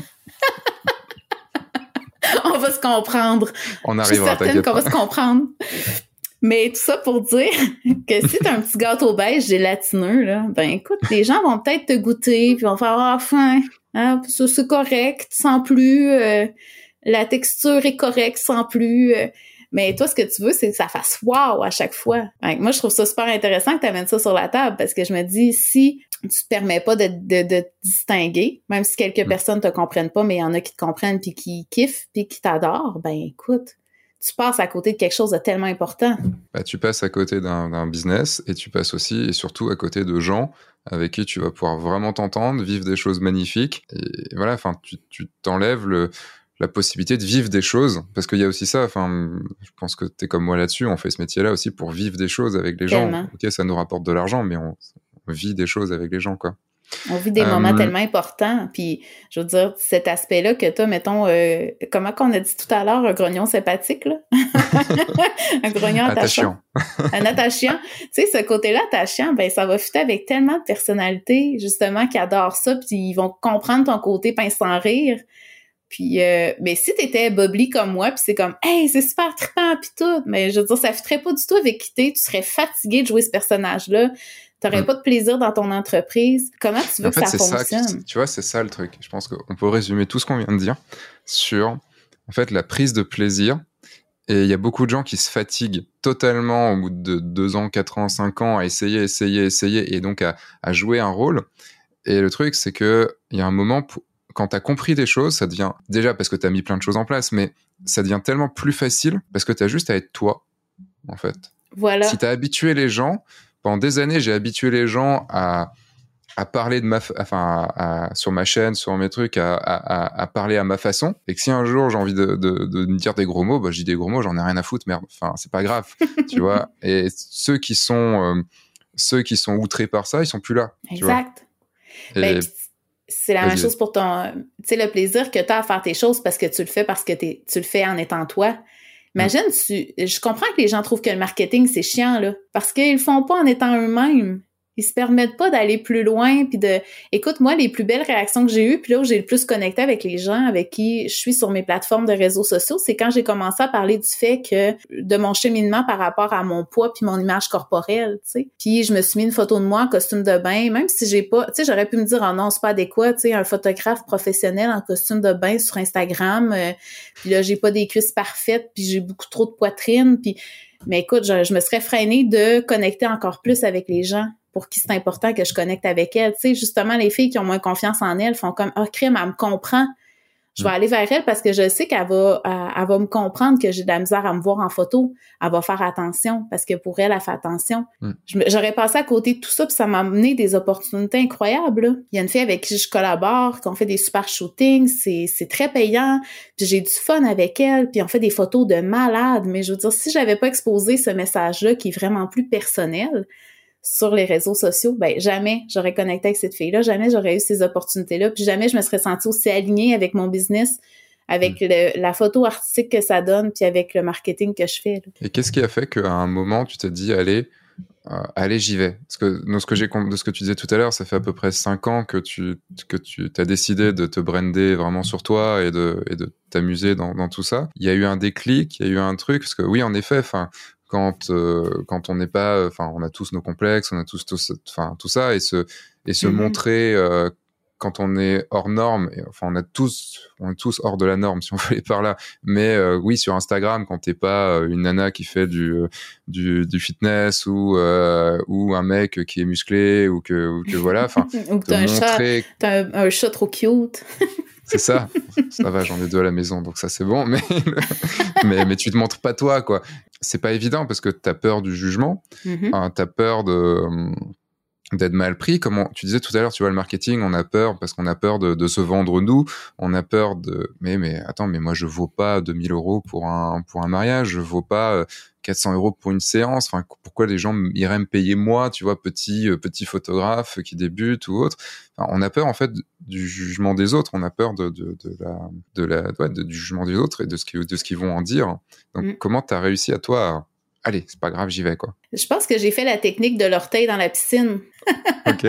Donc, euh, euh, en y allant un petit peu par petit peu, puis il y a des choses encore sur lesquelles je suis pas à l'aise, puis c'est correct. Je pense qu'il faut qu'on se garde une réserve, puis il y a des trucs qu'on n'est pas obligé de tout dévoiler là. Mais euh, je pense qu'en en choisissant des choses, de parler de choses qui sont déjà soignées en nous, qu'on a mm. déjà un pas de fait sur la guérison, c'est sûr que c'est important de pas parler de ton trauma, bam, quand tu es en plein dedans là. Euh, mais je te dirais, la base de tout ça, ça a été de constater à quel point on a tous, comme tu disais, là, toi aussi, tu as des choses sur lesquelles tu as des complexes, tu as des difficultés. Bon, ben je pars de ça en me disant, on a tous ces difficultés-là, ces complexes. Hmm. On est tous humains. Donc, les humains qui vont voir le contenu auront le choix, soit de rester pour regarder ou de quitter et de continuer à voir qu'est-ce qui se passe sur d'autres stories, d'autres euh, publications. Fait que pour ceux à qui ça va parler, ils vont s'arrêter, vont lire, vont connecter. Ceux qui ça leur parle pas du tout, ben ils vont tout simplement passer à autre chose. Tu sais, dans le fond, on met ça gros, hein, ce que les gens vont voir de nous, vont percevoir les jugements. Mais en fait, ils en ont pratiquement rien à faire. Tu sais, pour ainsi dire, euh, euh, des fois, tu vas avoir du hate. Ça se peut qu'il y ait des gens qui vont dire des mauvaises choses sur toi puis qui vont euh, critiquer, mais pour le nombre de gens qui vont te critiquer, Surtout qu'on n'est pas des méga stars internationales. On va se ramener à l'échelle de. Oui, maintenant international. Tu es en France. Du Québec, tu viens du Canada, tu viens en France. C'est international. Oui, mais reste que je suis pas. Euh, tu sais, même, euh, on va dire Jennifer Aniston. Euh, je veux dire, elle a fait, elle a des haters, elle a des gens qui le détestent, puis elle a des gens qui l'adorent, puis qui hmm. ils pleurent quand ils la voient sur un tapis rouge, puis ils veulent des autographes, puis des photos avec eux. Mais tu tu vois qu'il y a des choses bonnes puis mauvaises qui sortent sur elle mais ça fait d'elle une humaine qui est tout à fait normale, puis qui est encore plus en position de comprendre que toi, en tant qu'humain, comment tu te sens, puis comment tu es. Mais euh, dans, le fond, ça a été juste, encore une fois, un travail de, mm. de mental, tu sais, puis de mindset. C'est de se mettre dans la position où est-ce que de se dire qu'est-ce que je choisis de mettre de l'avant, parce qu'on a le choix, on a le contrôle, hein, tu sais, c'est notre image.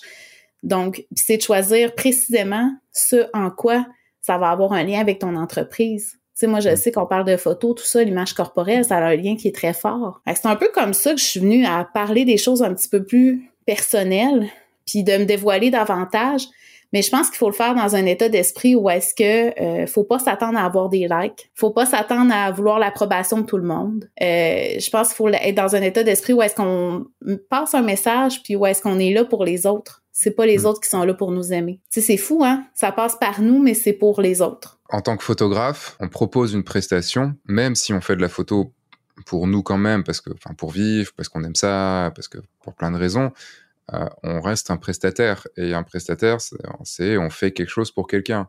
On sait mhm. faire quelque chose, on apprend à le faire, on sait plus ou moins bien le faire, et on va le proposer à quelqu'un. un jour, j'avais entendu un truc sur, euh, tu vois, sur, alors c'était totalement sur autre chose, mais euh, le, tu ne payes pas quand tu payes, par exemple, tu vois, un yaourt ou autre, tu as des fois l'impression, bon, c'est cher ou autre, enfin voilà, tu...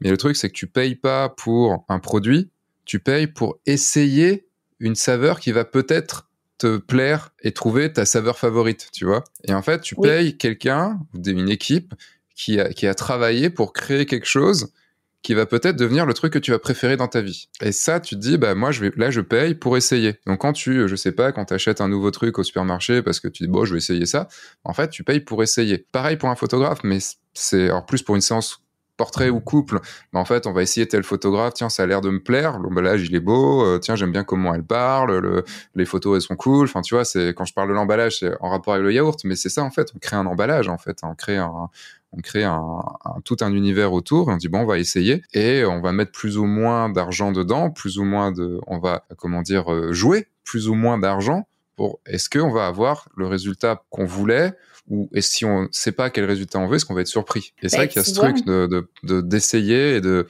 je sais plus, j'ai perdu le pourquoi du comment du début, ce que, du pourquoi Non, je suis mais c'est intéressant. mais- Ça fait du sens avec du marketing puis le branding qu'on aborde ensemble parce que, dans le fond, moi, ce que je comprends de ton exemple, là, c'est, moi, j'ai envie encore plus de, tu sais, là, tu parles de vouloir essayer une nouvelle saveur puis quelque chose de nouveau. Ben, c'est ce qu'on va essayer de vendre, cette expérience-là de goût. Pas essayer de vendre la boîte comme à Québec. C'est la même chose avec nos photos. Moi, j'ai l'impression que souvent sur les réseaux sociaux de photographes ou sur les sites, on garoche une tonne de photos puis on dit, garde, regarde comment c'est beau mon travail. Viens, Mm. tu vas avoir du beau travail de même. Mais c'est plus que ça. Je pense que de là, c'est les mêmes que sur le que sur l'Instagram des autres en plus, donc euh, Exactement. Puis tu sais, il y a des styles qui sont très précis. Je veux dire, du light and airy, il y a peut-être cinq photographes qui le font dans ton coin, mais toi, tu fais du light and airy toi aussi. Mais t'as encore moyen de te distinguer en utilisant justement ta saveur à toi. Hmm. C'est ce qu'il faut mettre de l'avant dans ton marketing. Fait que si tu le fais le, pas, le light and airy, c'est le c'est le orangé? euh, non, c'est le lumineux et euh, pâle, le pastel. ah, c'est le fine art, ok. Le fine art, merci. Ouais, on appelle ça le fine art en France. Moi, tu vois, c'est dans ma vision américaine. T'as light and airy, dark and moody, euh, le plus, euh, en tout cas, plein d'autres choses, mais tout ça pour dire que euh, si tu as un style à, à toi, parce qu'on a toutes des, veux, veux pas, des, des mi- micro-choses qui nous distinguent au niveau de notre style, là. Euh, mais il reste qu'il y a quand même des termes qui reviennent beaucoup au sein des photographes, mais c'est parce qu'il faut toi, tu le vends à ta saveur à toi, puis ta saveur à toi, ça va être toi. Mais Mm. il y a moyen de démontrer ce que le client va recevoir avant même qu'il goûte à ton expérience. Ça se passe tout sur tes réseaux sociaux, sur ton site internet. Fait que laisse pas à ton client le de laisse pas à ton client faire un gambling. C'est pour ça que tu as de la misère à vendre tes produits, c'est parce que tu lui, tu lui dis "Ah viens, tu vas peut-être aimer ça. viens goûter.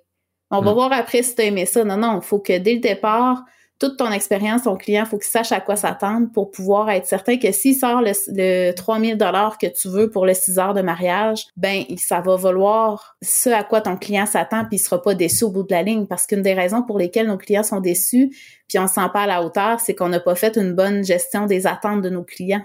Ce qu'on pourrait, euh, pour rejoindre le- l'exemple du yaourt, serait un- une dégustation de yaourt où ils goûtent un des yaourts. Donc ils se disent ah tiens c'est bon. Et en fait tu leur vends le nouveau, euh, la nouvelle saveur que tu as fait. Et en fait comme ils ont dit ah bah si celui-là est bon peut-être que celui-là du coup va être bon. Et ils auront plus, enfin ils seront plus assurés de se dire là c'était bon donc je vais pouvoir l'acheter. Je, je joue moins en Mm. effet. Je, je fais moins, je fais moins un pari comme tu dis.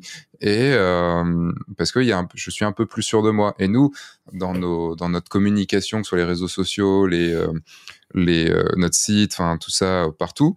Euh, bah, en fait, on montre des choses, on montre des photos, on montre de qui on est, on, on explique comment ça va se passer. Alors, on ne dit pas, je vais vous faire un bout du mariage gratuit et puis le reste sera payant. On peut pas le faire. je vais pas vous faire une séance gratuite et puis, euh, puis voilà. Mais par contre, on aura déjà montré un avant-goût avec tout ce qu'on aura diffusé, la façon dont on l'aura diffusé, tout ce qu'on aura écrit, ce qu'on aura dit de nous et tout ça. Absolument, c'est que tu donnes de la crédibilité à ton brand à ce moment-là. C'est le fait d'avoir une préapprobation avant même que le client fonce. Écoute, c'est la meilleure chose à faire. Là. Puis c'est pour ça que souvent, je vais pousser la séance fiançailles juste pour m'assurer que c'est pas pour vendre plus, c'est juste m'assurer que le client ait un avant-goût avant son mariage, puis puisse voir comment je travaille avec lui, puis s'habituer à la façon dont je vais les diriger, tout ça. Puis encore là, le jour du mariage, je le vois la différence. Ils sont plus en confiance, ils sont plus à l'aise, il y a plus de laisser aller. C'est beaucoup plus facile que quelqu'un qui me connaît pas du tout. J'arrive le jour du mariage, tu sais, le meilleur exemple, c'est les deux heures de prestation où est-ce que tu es là pour la cérémonie, les photos. Euh, je vous rassure, là, je fais ça qu'en semaine quand c'est très calme, là, mais je fais pas ça la fin de semaine. Les samedis, c'est toujours 6 heures et plus minimum. Mais reste qu'il y, a un- il y a un aspect où est-ce que tout à fait le tu sais le yogourt là mais encore là tu peux avant même de leur faire essayer ton service tu peux décrire qu'est-ce qui goûte le yogourt plutôt que juste décrire le plat tu sais hey, écoute Mm. tu mets l'image du yogourt ok il, est- le- il y a une fraise dessus donc je m'attends à ce que ça goûte la fraise peut-être hein. Puis euh, il est rouge tout ça. Bon ça donne une idée mais sans savoir ce que ça goûte. Mais si tu te mets à le décrire donc euh, Mm. le yogourt a une texture onctueuse qui vont vous rappeler euh, des fraises euh, cueillies dans les sur l'île d'Orléans à Québec Bon, là, écoute, ça a l'air d'un yogourt de luxe, tu y goûtes, puis finalement, ça goûte le chimique, t'es déçu, là. Dans- Ah, T'as un beau plat yogourt, justement, à côté. Ils C'est sont- magnifique, Ils sont ça. pas à la fraise, ils sont à la pêche. On aime les accessoires. Moi, je suis pas habituée à des accessoires, je fais de l'impro. Mais. tu l'aurais, pardon, t'aurais fait ça? T'aurais fait. Exact. C'est mieux quand tu mimes. J'aime mieux que tu le mimes qu'un plat vide, on le voit que c'est faux. La véracité. Oui, mais ça veut dire que je l'ai mangé tout à l'heure, juste avant que. juste avant. c'est bien ça. Mais tu as su qu'est-ce qu'il goûtait parce que tu lui as goûté vraiment. Mais moi, je suis convaincue qu'il y a moyen de savoir ce que goûte le yogourt avant même d'avoir un plat entre les mains puis d'ouvrir puis de prendre une bouchée. Si en plus tu as décrit et qu'en décrivant tu as donné envie, mm-hmm. tu commences déjà l'expérience de ton client. Euh, c'est-à-dire que quand la personne quand, quand, quand la personne va ouvrir le yaourt et va commencer à le manger, il a déjà imaginé plein de choses. Alors c'est là, il faut pas le décevoir, bien sûr, mais ça, ça il s'est préparé et en se préparant, bah, ça va être encore meilleur que si c'était pas préparé. Donc si une séance photo, tu l'as, tu, tu lui as dit voilà, ça va être comme ci, comme ci, comme ça, t'as décrit des choses, t'as as, teasé des choses, t'as pas tout dit, mais t'as teasé que voilà, on va vivre un peu ce genre de choses, tout ça et tout, et que tu leur fais vivre encore un truc meilleur, bah ils seront ravis, ils seront absolument ravis de venir sur la séance, puis ils seront ravis à la fin parce qu'ils auront vécu un truc encore meilleur que ce qu'ils que ce qu'ils auraient cru quoi. c'est euh, tellement hot. Ben oui, de, de builder un peu le, de, de faire un sentiment justement d'excitation jusqu'à ta séance, puis d'offrir encore plus. C'est, je veux dire, ça, c'est une technique qui est explosive. Là. Les gens vont être dithyrambiques, vont adorer ta prestation, vont te référer à tout le monde, mais ça revient un peu au over-deliver. Dans le fond, c'est de se permettre de, de livrer plus que qu'est-ce que tu as promis. Ça, c'est mm. hyper important.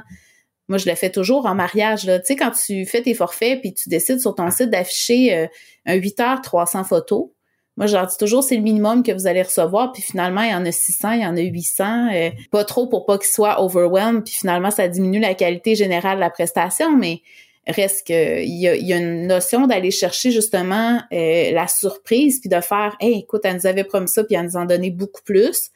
La mm. même chose pour qu'est-ce que je fais, tu sais, je leur dis toujours, je les accompagne puis je suis là pour eux le jour du mariage, mais jamais je vais aller en détail de dire, ben écoute, si je vois qu'il y a euh, de la difficulté avec la robe puis elle fonctionne pas, ben je leur dirais pas que j'ai un petit kit dans mon sac pour au cas où que ça fonctionne pas. Je vais le sortir comme par magie le jour du mariage, mettre une épingle à la demoiselle d'honneur, puis là, la mariée va dire « Ah, oh, ça a tellement évité de drame, merci d'avoir pensé à ça. » Puis ça fait en sorte que l'expérience, au final, ils vont pas juste se rappeler que j'étais là pour prendre des photos. Ils vont se rappeler de tout ce que j'ai fait pour eux, puis ça va faire en sorte que ça va valoir beaucoup plus que la valeur que j'ai réussi à démontrer en montant mon forfait sur Internet. Je crois que tu vois, on va devoir mettre ce podcast en payant parce qu'on donne tellement d'infos dedans qu'il y a un moment, il faut plus que ce soit gratuit, quoi. C'est, euh, le pire, c'est que je suis comme ça. Moi, je donne toujours beaucoup de choses, mais c'est normal. Je pense que c'est juste la pointe de tout ce qu'on peut aller chercher, tu sais, comme dans tes formations, dans mes formations. Euh, je pense que c'est ça le plus important. Je dis mes formations, je fais du mentorat, on se calme, là, mais je suis pas rendu comme toi. c'est une formation quand même, hein. C'est euh, quand, quand tu, quand tu, après, il y a tu vois, enfin, quand tu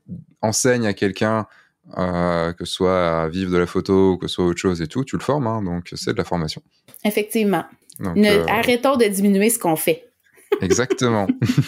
Pour continuer sur le, comme sur le côté marketing, mais je voulais euh, savoir un petit peu le, parce qu'en France, nous, les, les, les Français, et j'en discutais avec Ambre Perotti la semaine dernière dans un podcast qui est pas encore sorti, mais qui fait, elle, elle s'est spécialisée dans l'elopement, donc elle a beaucoup de clients plutôt américains, tout ça, euh, mhm. c'est vrai que le côté anglo-saxon est beaucoup plus euh, porté sur l'image et beaucoup plus enclin à faire des photos et à acheter de, des prestations photos, acheter de la photo. Nous en France, ça, ça commence, mais c'est euh, ça met du temps. Ça met vraiment du temps. Les gens ils disent bon allez, allez, je vais faire des photos pour mon mariage quand même. Je vais prendre un photographe, mais bon, pas trop cher. Euh, allez, bon, allez, ma femme est enceinte, on, on va avoir un enfant. Allez, on vient d'avoir un enfant. Allez, on, on fait des photos une fois on va appeler un photographe, ça va être le truc exceptionnel et tout ça, mais pas genre, euh, tiens, bon, bah, c'est Halloween, on va faire des photos, tiens, euh, ah, t'as eu 18 ans, on va en faire des photos, tiens, euh, oh, dis donc, t'as fait ton premier row, bah, on va aller faire des photos, enfin, tu vois, c'est... C'est un moment mémorable qu'il faut capturer à tout prix, le premier row. c'est ça. Mais comment, c'est quoi la, tendance au Québec? Est-ce que tu sens que c'est mm. plus côté, euh, ouais, bon, les photos non, ou euh, plus du côté américain où c'est, euh, allez, ouais, c'est plus facile? indéniablement la même situation que vous, là, je te rassure. ce que j'ai observé, c'est que, écoute, c'est complètement fou. Enfin, on avait une discussion entre photographes de mariage. On a un groupe Facebook du Québec, là. Venez pas là-dessus, c'est juste à Québec. Mais euh, on avait une On comprendrait de toute façon rien, c'est ça? Ben, c'est ça. Il faut aller voir plus qu'est-ce que Sébastien fait. Là. Moi, je voudrais faire à ça. non, mais surtout qu'on comprendrait pas. Enfin, ce que vous écrivez, oh, vous écrivez dans une ben langue spéciale quand même. Écrit français, c'est pareil qu'écrit français. Je suis rendu là, il n'y a pas d'accent en jeu.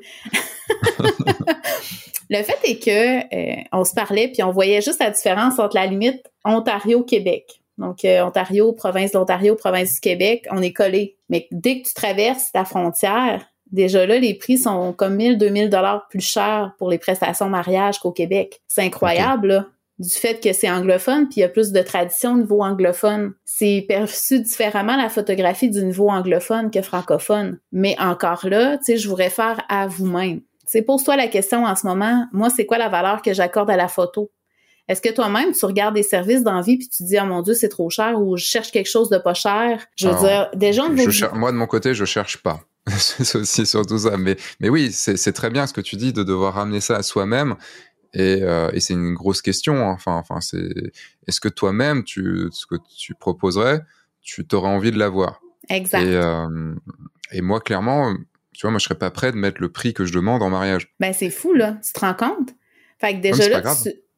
Ben non, c'est pas grave. Non, non, faut pas que tu t'arrêtes parce que toi, tu serais pas prêt à demander ce prix-là, tu sais, à ta prestation. Mais il reste que j'ai eu cette réflexion-là quand moi aussi, j'ai magasiné pour mon mariage. J'étais comme, moi, je cherchais quelqu'un de pas cher. Mais là, moi, je suis rendue que je suis la personne, tu sais, je suis dans les photographes qui coûtent le plus cher à Québec, là. Puis j'ai l'impression... Toi, t'es entre, de ce que j'ai vu, t'es entre 1500 euh, dollars et 3500 dollars, c'est ça?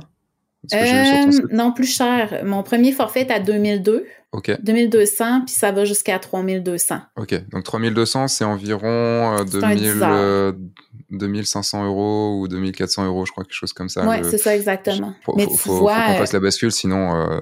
Ah ouais, quand même, 3000, non, c'est 3500 dollars canadiens. Exact. En plus. C'est important de spécifier. Attends, je me souviens, je, te raconte une anecdote. Vas-y, voir. Je suis désolé là-dessus. Je te raconte une anecdote qui a failli foutre la merde dans ma famille. Je, crois qu'elle a foutu un peu la merde dans ma famille.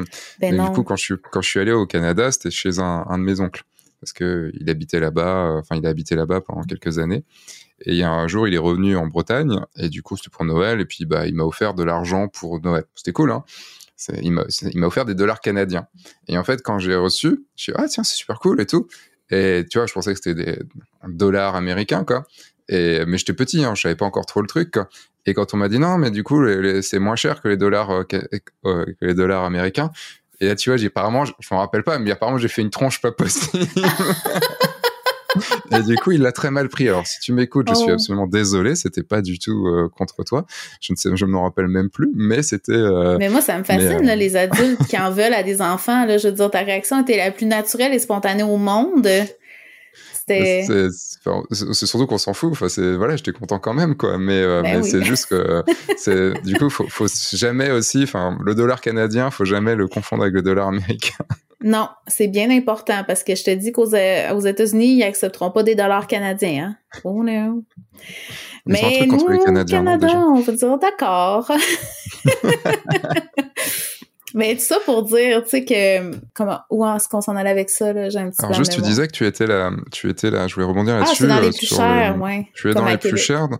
C'est quoi le, le, le, coût moyen d'une prestation, par exemple, de, de 10 heures euh, sur, un, sur un mariage euh, au Québec?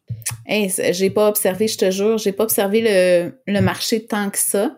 Je te dirais, on est peut-être à un 2500 pour 10 heures canadien. Mais c'est ça, c'est extrêmement pas cher. Mais il y a encore, tu sais, mettons, moi, les gens vont pouvoir arriver sur mon site puis vont dire, oh mon Dieu, c'est beaucoup trop cher. Mais je le saurai jamais parce que j'ai mis mes prix sur mon site. Donc, ça évite beaucoup de gens qui m'écriront pas seulement euh, pour avoir des prix, là. Hmm. Mais j'ai l'impression que la perception qu'on a de la photographie est pas mise en valeur puis on a beaucoup un travail là-dessus à faire en tant que communauté de photographes de valoriser notre travail puis d'arrêter de donner notre travail. Hmm. Parce que c'est sûr que si tu fais une séance photo où est-ce que tu charges, exemple, 150 euros et tu donnes toutes les bonnes photos, comment tu veux après ça que les gens accordent la valeur à qu'est-ce que tu vas leur offrir? Puis aussi le fait de euh, simplement dire, ben voilà, je fais des photos, puis c'est juste des photos. Hmm. Ben là, j'ai fait des guillemets pour dire, tu sais, c'est juste des photos, mais non, c'est quoi des photos? C'est un patrimoine que tu laisses à ta famille. C'est un moment qui repassera jamais, que tu as capturé, puis que, qui, qui va rester immortalisé. Donc, de mettre de l'avant tout ça, pourquoi les gens vont avoir ces photos-là, pourquoi c'est important de le faire, je trouve que c'est hyper important. Mais c'est en premier lieu, si tout le monde on, se serrait les coudes, ouais, fait que si on se donnait tous les coudes dans, en tant que communauté de photographes pour dire notre travail a de la valeur, puis on va charger le juste prix, je pense mm. qu'on aurait déjà là un grand pas de fait. Ça part de toutes les photographes. Je parlais justement de ça avec ma collègue Annie. Elle, était là, tu sais, elle dit non, non, on n'a pas à faire de l'éducation auprès des gens. C'est nous autres, faut qu'on on, se fasse l'éducation à propos de nous-mêmes. puis de se rendre compte à quel point, tu sais, on a un travail qui est quand même Là, c'est sûr que moi, je suis dans une belle place en ce moment, je suis super heureuse et les contrats viennent à moi, puis j'ai pas de difficulté à bouquer mon horaire. Mais, euh, tu sais, des fois, quand tu as de la difficulté puis tu veux vraiment faire de la photo parce que tu tripes, ben, tu vas mettre des prix moins élevés pour pas avoir le risque que des gens te disent non. Encore là, c'est une question d'ego. Mais mm. de se dire, écoute, tu vaux amplement le prix que tu vas demander. Le travail que tu fais, c'est un travail qui est de création, donc ça demande du jus intellectuellement. Il peut y avoir une fatigue qui s'installe si t'en fais trop. Je veux dire, ça a une valeur, tout ça. Là. Les heures que tu mets en formation, les heures que tu mets à faire ton marketing, à faire ta comptabilité, à faire euh, aller chercher ton équipement, nettoyer ton équipement, préparer ton équipement, au-delà de juste te dire OK, ça me donne à peu près ça comme salaire à l'heure, ben c'est te dire non non, c'est plus que ça la photo. C'est pas juste un travail à l'heure, t'es travailleur autonome, littéralement, il faudrait que tu calcules tes heures comme si tu, il fallait que tu gagnes 100 dollars de l'heure à la base. Fait que c'est toute cette réflexion-là qu'on a à s'adresser en tant que photographe puis en tant que communauté de photographes. Oui, le médium est très accessible, mais ça, ça sera jamais euh, comment je pourrais dire, tu peux vraiment avoir un très bon équipement entre les mains et faire des photos nulles. Au même titre que tu peux avoir un petit appareil photo euh, de base d'entrée de gamme puis tu vas faire des photos magiques. Fait qu'il faut arrêter de penser que, bon, t'as pas assez d'équipement, t'as pas assez de compétences, t'as pas assez de connaissances, t'es pas assez hot, t'es pas rendu où est-ce que l'autre est rendu, puis de se comparer, puis de... On, devrait tous se serrer les coudes puis se dire, il y a des clients en masse pour tout le monde, Allons-y, fonçons, puis augmentons nos prix, là. Je peux pas dire mieux. Serrons-nous les coudes. Je me sens comme en, en guérilla, là, tu sais, comme... Euh, je dirais que je pense puis je vais conquérir quand je te parle comme ça. Mais je pense vraiment c'est... Le point levé. tu sais?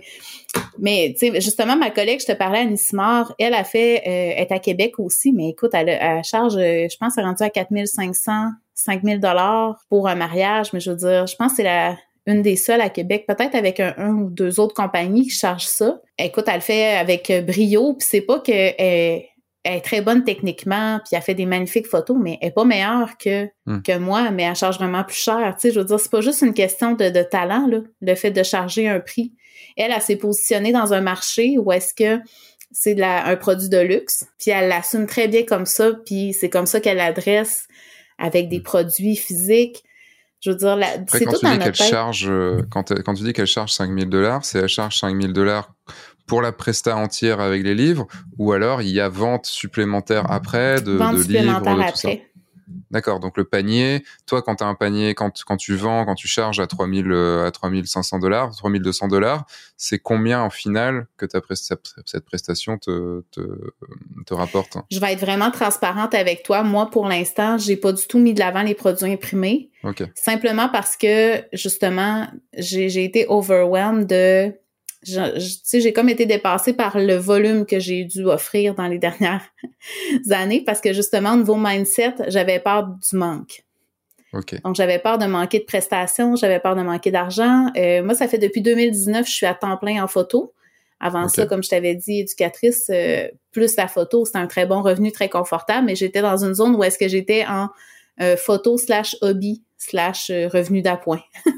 Mm. Là, je suis vraiment dans une zone où est-ce que c'est mon revenu principal. Puis avoir su en ayant le background que j'ai présentement, puis c'est ça pourquoi je, je parle, puis j'accepte des belles invitations comme la tienne sur des podcasts, c'est que j'aurais aimé savoir que le chemin est beaucoup plus facile si tu assumes dès le début des tarifs plutôt que de monter petit peu par petit peu, voir des gens avec qui tu faisais affaire quitter, aller vers d'autres gens. Tu sais, déjà d'avoir ta clientèle avec qui tu veux travailler dès le départ, même si ton service, ta, ta photographie est pas au point, mais d'avoir un service béton autour de tout ça, d'avoir une expérience béton autour de tout ça, ça vaut amplement le prix que tu vas charger. C'est oui, le produit final est important. Il faut pas que tu donnes n'importe quoi à tes clients, mais reste que t'as pas besoin d'avoir le plus beau produit artistique au monde pour pouvoir très bien gagner ta vie. Puis là, c'est pas d'évaluer mon travail, là, parce que c'est important ce que je fais. J'offre des souvenirs, puis il faut que ce soit des photos qui soient nettes et bien éclairées, tout ça.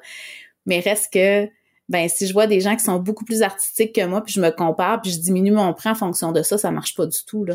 Non, puisque de toute façon dans l'eau, tu trouveras des gens qui euh, sont meilleurs que toi, mais qui n'y arrivent pas, euh, enfin meilleurs techniquement, mais qui n'ont aucune ou moins de compétences en marketing et qui du coup eux vont mettre un prix euh, déraisonnement bas déraisonnablement bas et aussi peut-être des gens qui ont un taf à côté et qui ont aucune envie que que le taf de photographe devienne un taf à temps complet et euh, si derrière, enfin tu vois, tu, je sais pas, tu as un taf qui te rapporte 5000 balles par mois, t'as pas besoin de, de, de, de, charger beaucoup de beaucoup d'argent pour un mariage. Mais le jour où tu vas vouloir quitter ton taf à 5000 dollars par mois, oui. Là, ça va être t'arrives pas à balancer avec la photo, puis il faut que tout à coup, tu augmentes tous tes forfaits de 200, 300. Il y en a qui vont rester, là, mais mm. t'en as d'autres qui vont quitter le bateau. Si tu t'es fié sur tes projections en disant, ben écoute, si je fais euh, X nombre que je fais déjà en séance de toute façon, euh, en un mois versus euh, ce que j'ai comme prestation dans mon autre travail, je vais être correct, puis tu fais tes calculs en fonction, mais tu augmentes tes prix, puis là, les gens débarquent, faut que tu repartes une... C'est sûr que là, tu as plus de temps puis d'espace pour faire ton marketing puis te mettre de l'avant, mais souvent, les gens vont juste s'asseoir puis pas comprendre pourquoi les gens viennent pas à eux. Du coup, en 2019, quand tu t'es décidé, enfin, pourquoi tu t'es décidé d'un coup à, switcher et devenir euh, entièrement, enfin, à plein temps photographe et, euh, et dans ta tête, est-ce que tu avais peur? Est-ce que tu est-ce que tu t'es posé plein de questions ou tu t'es dit bon, allez, non, c'est le moment et on y va? Hey, C'est une bonne question. Euh, 2019, dans le fond, j'étais tannée de mon emploi. Euh, j'étais dans le réseau public de la santé, puis euh, j'étais fatiguée de voir les injustices, les inégalités, euh, les trucs administratifs, plus que d'être sur le terrain, tout ça. Moi, c'était vraiment d'être avec les gens qui me qui m'allumaient au plus haut point, puis d'aider les gens. Là, ça, c'était vraiment ma passion, puis c'est ce que j'aimais le plus. J'aimais vraiment mon job, à part tout ce qu'il y avait autour. Donc, hmm. l'institution, puis, mais la photo. C'était la majorité du truc, quoi. Ben voilà, exactement. Fait que là, j'étais un peu en fatigue de compassion aussi parce que au début, quand je suis arrivée dans mon équipe, je voyais des choses. là, je me disais, mon Dieu, il faut qu'on appelle euh, les autorités pour qu'il y ait des interventions, tout ça. Mais tout de suite, je me suis fait comme dire, ben non, c'est pas assez grave pour qu'on intervienne. Donc là, moi, j'ai été dépassée par tout ça. Puis, euh, j'étais nouvellement maman depuis 2014, mais j'ai comme trouvé ça vraiment difficile le début de la maternité, jumelé à avoir une entreprise, à travailler dans la santé mentale adulte. Tout ça, c'était quand même intense. Gérer mes choses le soir, arriver à la maison, s'occuper de l'enfant. Euh, puis ma fille était pas aussi autonome qu'elle est maintenant. Donc, mm. personnellement, j'étais fatiguée de tout. J'étais un peu limite sur la dépression. Là, j'ai pas, je, je me suis pas rendue jusque là, mais ça allait pas très bien mes affaires. Puis en 2019, je me suis dit, hey, je pourrais prendre une année sabbatique. Donc j'avais cette opportunité-là de mettre sur pause ma carrière au CLSC un an, puis voir qu'est-ce qui viendrait après. Et là, pendant l'année 2019 à 2020, mon année sabbatique est arrivée la COVID. Mais là, je en plus, je m'étais dit, tu sais, 2019, euh, j'ai vraiment un été bien rempli. Oh, un chat! Eh oui, bah, il faut un chat cute. Hein. Ah, il est vraiment beau en plus. il fait des bêtises en fait. Depuis tout à l'heure, j'essaie de l'empêcher de faire des bêtises. et allez, bon, allez, viens là, c'est bon. Donc oui, si vous êtes sur le podcast, il y a mon chat qui, qui m'a qui est monté sur mes épaules parce que ça fait 10 euh, minutes qu'il est en train d'essayer de faire des bêtises autour il du micro. Il fait des câlins à ton casque d'écoute. Comment résister? Oui, mais c'est un petit con. Euh, vous faites pas avoir au fait qu'il soit mignon, tout ça et tout. Hein, c'est un petit con. Ah ben moi j'aime ça, j'aime ça. Je peux pas dire que ça me charme pas là. Oui, mais il est, il est, quand il vient te faire chier la nuit pour te, et te saute dessus, Là, par contre, t'es moins content. Ouais. Non, j'avoue. Ça pour dire que des fois, je fais des longues histoires. Je m'excuse. Hein. J'espère que vous trouvez ça intéressant parce que. je suis pareil, donc t'inquiète pas, ils sont habitués. Ah, parfait. Génial. Quand j'ai décidé de laisser mon emploi, j'avais comme un bel été de, mariage. Je pense que j'avais 20 mariages l'été 2019.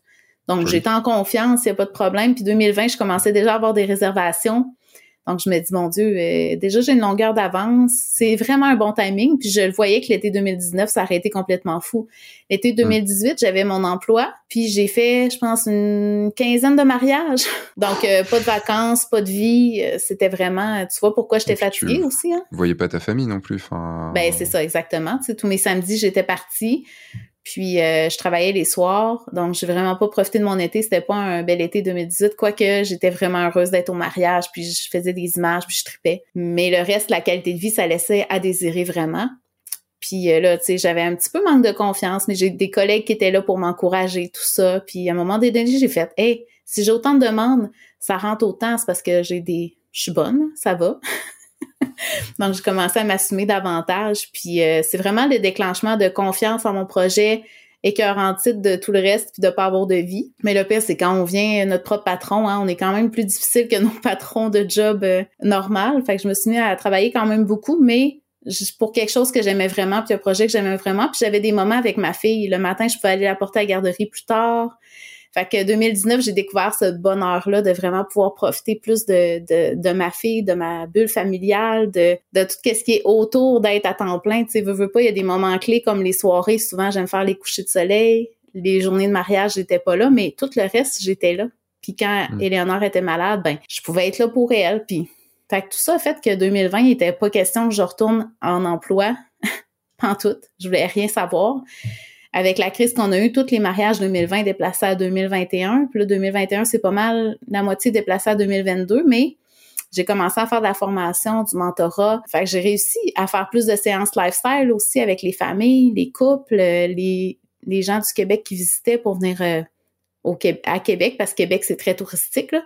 Ça, c'est une autre clientèle que j'avais. qui, genre des Français qui viennent ou des étrangers, enfin, ou d'autres personnes étrangers qui viennent euh, à Québec et qui se disent tiens, on va faire une séance photo parce qu'on est là-bas, on va prendre, on va, on va t'appeler pour, on va appeler Cathy pour, euh, pour faire une séance photo. Exact. Ça, ça a vraiment été mon core business à un bon moment aussi. Mais là, c'est sûr qu'avec la pause qu'il y a eu de voyage, euh, ça a mangé une go. Fait que moi, les deux choses que je faisais le plus, c'était les voyages de tourisme, les photos de tourisme et les photos de mariage. tu comprendras que mon projet est vraiment hot, ça coche. Il a pris le bord un petit peu, hein? Mais j'ai réussi à bien me revirer de bord. J'ai fait euh, des séances famille, j'ai fait l'éducation qui m'a enlevé de la pression d'avoir. Tu sais, des fois, c'est la pression qu'on se met d'avoir plein de contrats hein, qui fait qu'on ça marche pas là on veut trop. Hmm. Tout ça a fait en sorte que 2020, finalement, j'ai dit, OK, ben, je me fais confiance puis je continue dans cette voie-là. Puis tu vois, 2020, 2021, ça a été mes plus grosses années de mon entreprise. Euh, fait que je suis vraiment fière de ça. Puis j'ai vraiment une belle Même 2020, avec tous les mariages qui ont été reportés et tout, ça a été, euh, ça a été une très grosse année pour toi. Ouais, j'ai fait 90 000 quand même. Puis là, tu vois, cette année, 110 000. C'est une belle augmentation. Enfin, ça fait 110 euh, 000, ça fait à peu près ça fait 77 000 euros, ce qui est un, bon chiffre quand même en, termes de chiffre d'affaires. Mm. C'est bon. Puis là, il faut se dire aussi, probablement, moi, je pense qu'au Québec, le coût de la vie est moins cher aussi. là. C'est pour ça que mm. peut-être comparé à, peut-être, je sais pas comment c'est perçu, vous, en, en France, là, mais 77 000 euros, peut-être, c'est peut-être pas tant. Alors, ça dépend. Après, c'est du chiffre d'affaires. Donc, euh, toi, tu es taxé à combien au Québec? Euh, ben là, tu vois, je suis en mode compagnie, donc je suis moins taxée qu'un qu'un particulier, là. Euh, peut-être à 20% D'accord. Donc, ça veut dire que sur 100 euh, 000 dollars, tu as 80 000 dollars dans ta poche, si on veut ouais, par là. c'est ça. Après, il y a toutes les charges, évidemment, de fonctionnement de ta boîte. Enfin, de, mais les charges sont déduites avant. C'est ça qui se passe. Fait que probablement que je ne paie pas 20 000 de, je paie pas 20 000 d'impôts. D'accord. Dans, le fond, c'est l'intérêt d'être en société versus être hmm. travailleur autonome. C'est que travailleur autonome, tu paies les impôts avant sur ton chiffre global avant tes dépenses, tout ça. OK. Tandis que là, en société, toutes les dépenses sont déduites. Puis là, après ça, ils vont charger l'impôt sur la portion. Ça, ça oui. Euh, ça, on est à peu près, on est à peu près pareil si on est en micro-entreprise en France ou si on est en société.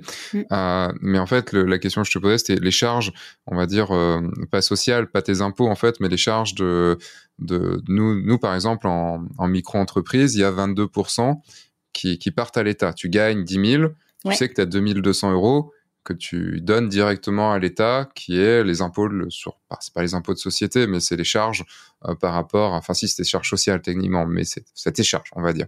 Ouais. En, en, entreprise, euh, comme moi j'ai, c'est pas ça, c'est 43%, quelque chose comme ça, mais 43%. Euh, pas sur ton chiffre d'affaires, puisqu'en fait, tu déduis tes charges, euh, des, tes, frais de fonctionnement.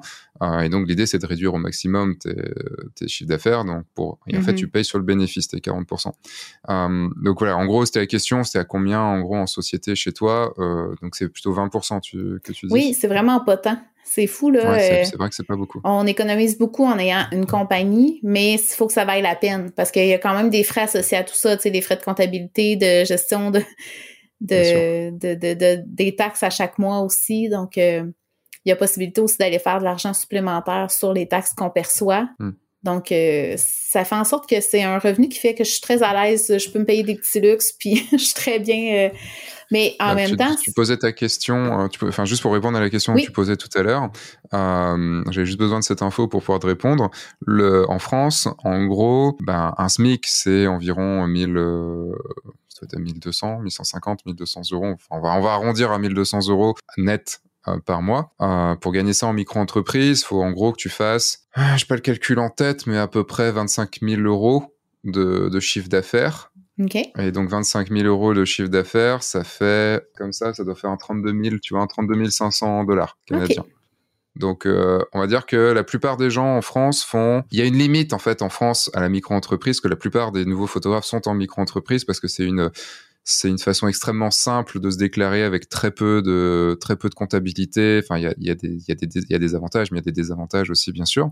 Le bah, en gros c'est pas être en compagnie comme euh, comme chez toi, c'est euh, être à son compte enfin, en, en C'est ça, c'est travailleur quoi. autonome. Euh, en gros, là, euh, tu as une marge à 34 000 à peu près, et à 34 000, tu dois commencer à payer de la TVA. Oui, c'est ça. Nous, si c'est tu 30 000. passes- Vous, c'est 30 000 Oui. dollars. Oui. Ok. Et en fait, souvent, les- en France, on s'arrête. Enfin, il y a beaucoup de gens qui essayent de s'arrêter à 34 000 pour pas avoir à facturer de la TVA, puisque euh, on bosse avec des particuliers et que les particuliers peuvent pas récupérer la TVA. Après, que ce soit une bonne chose ou une mauvaise chose, c'est, enfin, c'est, il y a beaucoup de gens qui s'arrêtent là. Donc, 34 000 euros, ça te fait à peu près un 1500, un peu plus de 1500 euros par mois. 1500, 1600 euros Mais je par trouve mois. ça dommage que tu te freines dans la croissance de ton entreprise pour pas payer de taxes. Au final, euh, quand les gens vont à l'épicerie, quand les gens euh, font venir le plombier, euh, il y a des taxes, là. Euh, Bah, c'est juste que ça te demandera de vendre tes prestations plus chères si tu veux gagner la même chose. Ben, Non. tu les vends pas, euh, tu mets pas le prix des taxes nécessairement. Tu dis plus taxes, mais il reste que dans ton marketing puis dans tes communications, ça reste le même prix que tu vendais avant. Non, en France, on dit, on- en France, on fait pas un plus taxe. En Ah France, on est, on fait un, en fait, euh, nous, on est habitué à, je sais que c'est différent entre ici et le, ah et oui, une le Canada. différence quand même. Nous, on est, nous, on- tous les prix qu'on affiche, ils sont TTC. C'est-à-dire que nous, on veut Mm. pas se faire chier, on est feignant, on veut pas se faire chier à calculer. Je sais qu'au Canada, quand vous aviez eu le choix, c'était plutôt, nous, on veut savoir de combien on se fait entuber par le, enfin, de combien on est taxe pas se entuber, parce que c'est pas, pas ça. ça, ça- ça- ça irait dans une politique où je, où Oui. je, je le pense même pas. Mais le, en gros, c'est, euh, vous avez besoin de faire le calcul. Je me rappelle quand j'étais, euh, quand j'étais à Montréal, quand j'allais acheter un truc, fallait que je fasse le calcul de savoir combien ça allait me vraiment me coûter. Que euh, parce que c'est en France, non, tu te fais pas chier, ça, ça coûte 5 euros, ça coûte 5 euros, ça coûte pas 5 euros plus plus taxes quoi. Les taxes sont déjà dedans. Donc, euh, donc Écoute, ça, c'est une grosse différence que je me souvenais pas, là, sincèrement. Ça fait quelques années que je suis venue vous visiter, là. Genre, non, nous autres, c'est ça, c'est ça la beauté de la chose, c'est que simplement ajouter le plus taxe, ça fait en sorte que psychologiquement, l'ancrage de prix chez le client fait en sorte, OK, ça me coûte 300 Ouais. plus taxe. ouais, mais ça lui coûte quand même les taxes en plus parce que lui, il les récupère pas, contrairement à une entreprise. Oui, mais ils ont l'habitude de payer des taxes. C'est vrai. Puis même, Oui, mais ça même à ça, même le fait si c'est inclus à ton prix, là, écoute, ça le vaut amplement, là. C'est comme, écoute, c'est plus officiel, mon entreprise. Maintenant, j'offre, euh, tu sais, il y a moyen de, comment je pourrais dire, de, val- de, d'avoir une valeur associée à cette augmentation de prix-là, là. C'est assez compliqué parce que le, le particulier ne va pas. Enfin, nous, comme on est affiché TTC tout le temps, Mhm. on n'a pas cette conscience, tu vois, de la TVA. Euh, C'est-à-dire que c'est dedans, on, on s'en fout. Et après, c'est si tu commences à dire, bon, j'ai acheté un appareil photo 3000 balles, ah ouais, quand même, il y avait quand même 600 balles de TVA dedans. La TVA, Ah ouais, quand même, quel 600 balles. pourcentage? Euh, 20%. Ah, quand même, hein? Ouh, parce que nous, c'est Donc, 15. euh, Donc, euh, 15, ok. ouais, c'est, Bah, nous, c'est c'est moins, euh, c'est 20%. Et le truc, c'est que, imaginons, les gens, ils s'en foutent de savoir si tu es en TVA ou pas en TVA, en fait. C'est euh, c'est plutôt toi, le prix que tu vas pouvoir payer. Enfin, que tu vas pouvoir faire payer, pardon. Et donc, ça veut dire que si tu as, si as un, un 2000 euros et que d'un coup, tu es assujetti à la TVA, si tu es assujetti à la TVA, 2000 euros, bah, du coup, tu as 400 euros de plus de TVA. Donc, tu dois obligatoirement passer tes prix à 2004, tu vois. Oui. Donc, faut réussir à vendre à 2004. Et ce qui est, et en fait, dans la tête des gens, c'est, putain, c'est relou parce que, euh, déjà que j'ai du mal à le vendre à 2000. En plus, maintenant, il faut que je le vende à 2004, mais je gagne la même chose. Mais à la base, c'est pas le prix qui est le problème. Oui, c'est dans la tête. Et voilà, c'est dans la tête, puis c'est dans comment tu vas euh, comment je pourrais dire, comment tu vas mettre de l'avant la valeur de ce que tu offres aussi. C'est sûr que c'est relou si tu mets juste des photos puis tu dis viens acheter mes photos de mariage 2400. Mais si tu viens expliquer c'est quoi ta démarche avec tes clients, comment tu travailles avec eux, t'es qui, euh, tu sais justement venir te distinguer de la masse puis qui fait que ça justifie de payer 400 dollars de plus. Moi je pense que c'est vraiment possible de faire. Puis ce que je trouve dommage dans s'arrêter à 34 000, c'est que tu arrêtes une croissance d'une entreprise qui est la tienne. Puis tu sais, on veut tout le succès, puis on veut tout atteindre des chiffres intéressants là, pour pas payer que les gens payent pas de taxes, mais au final, c'est parce que tu veux faire, tu sais, c'est comme tu veux faire plus de volume ou tu veux un petit peu moins de gens, mais augmenter la qualité de ce que tu offres, puis d'aller chercher plus de salaire au bout de la ligne. Tu sais, c'est toutes ces réflexions-là qu'il faut arrêter.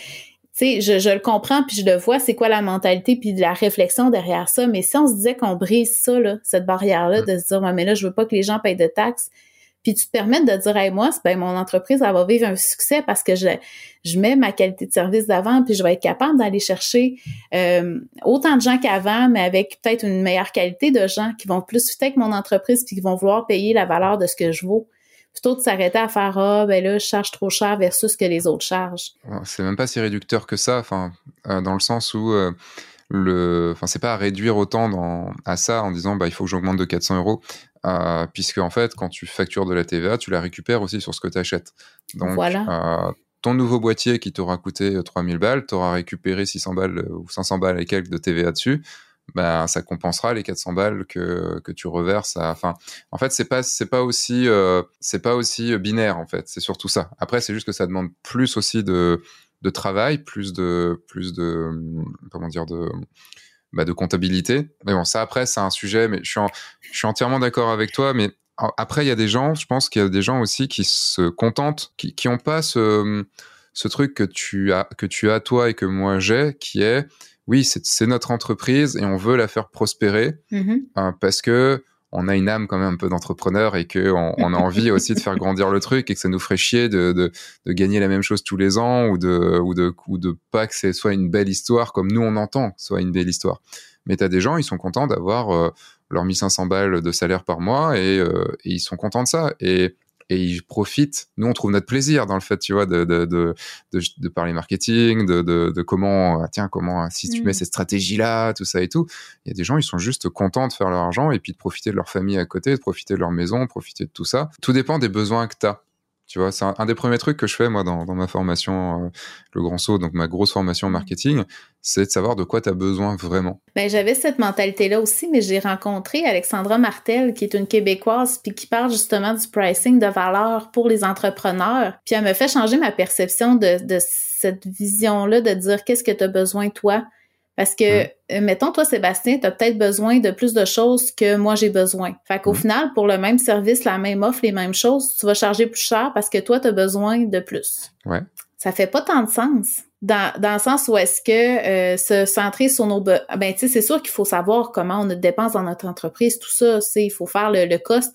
Mais ça c'est une technique qui est plus ce qu'on appelle le cost plus. Dans le fond c'est de calculer ce que tu as de besoin puis ajouter une marge de profit pour t'assurer d'avoir un lousse un extra au, besoin. Hmm.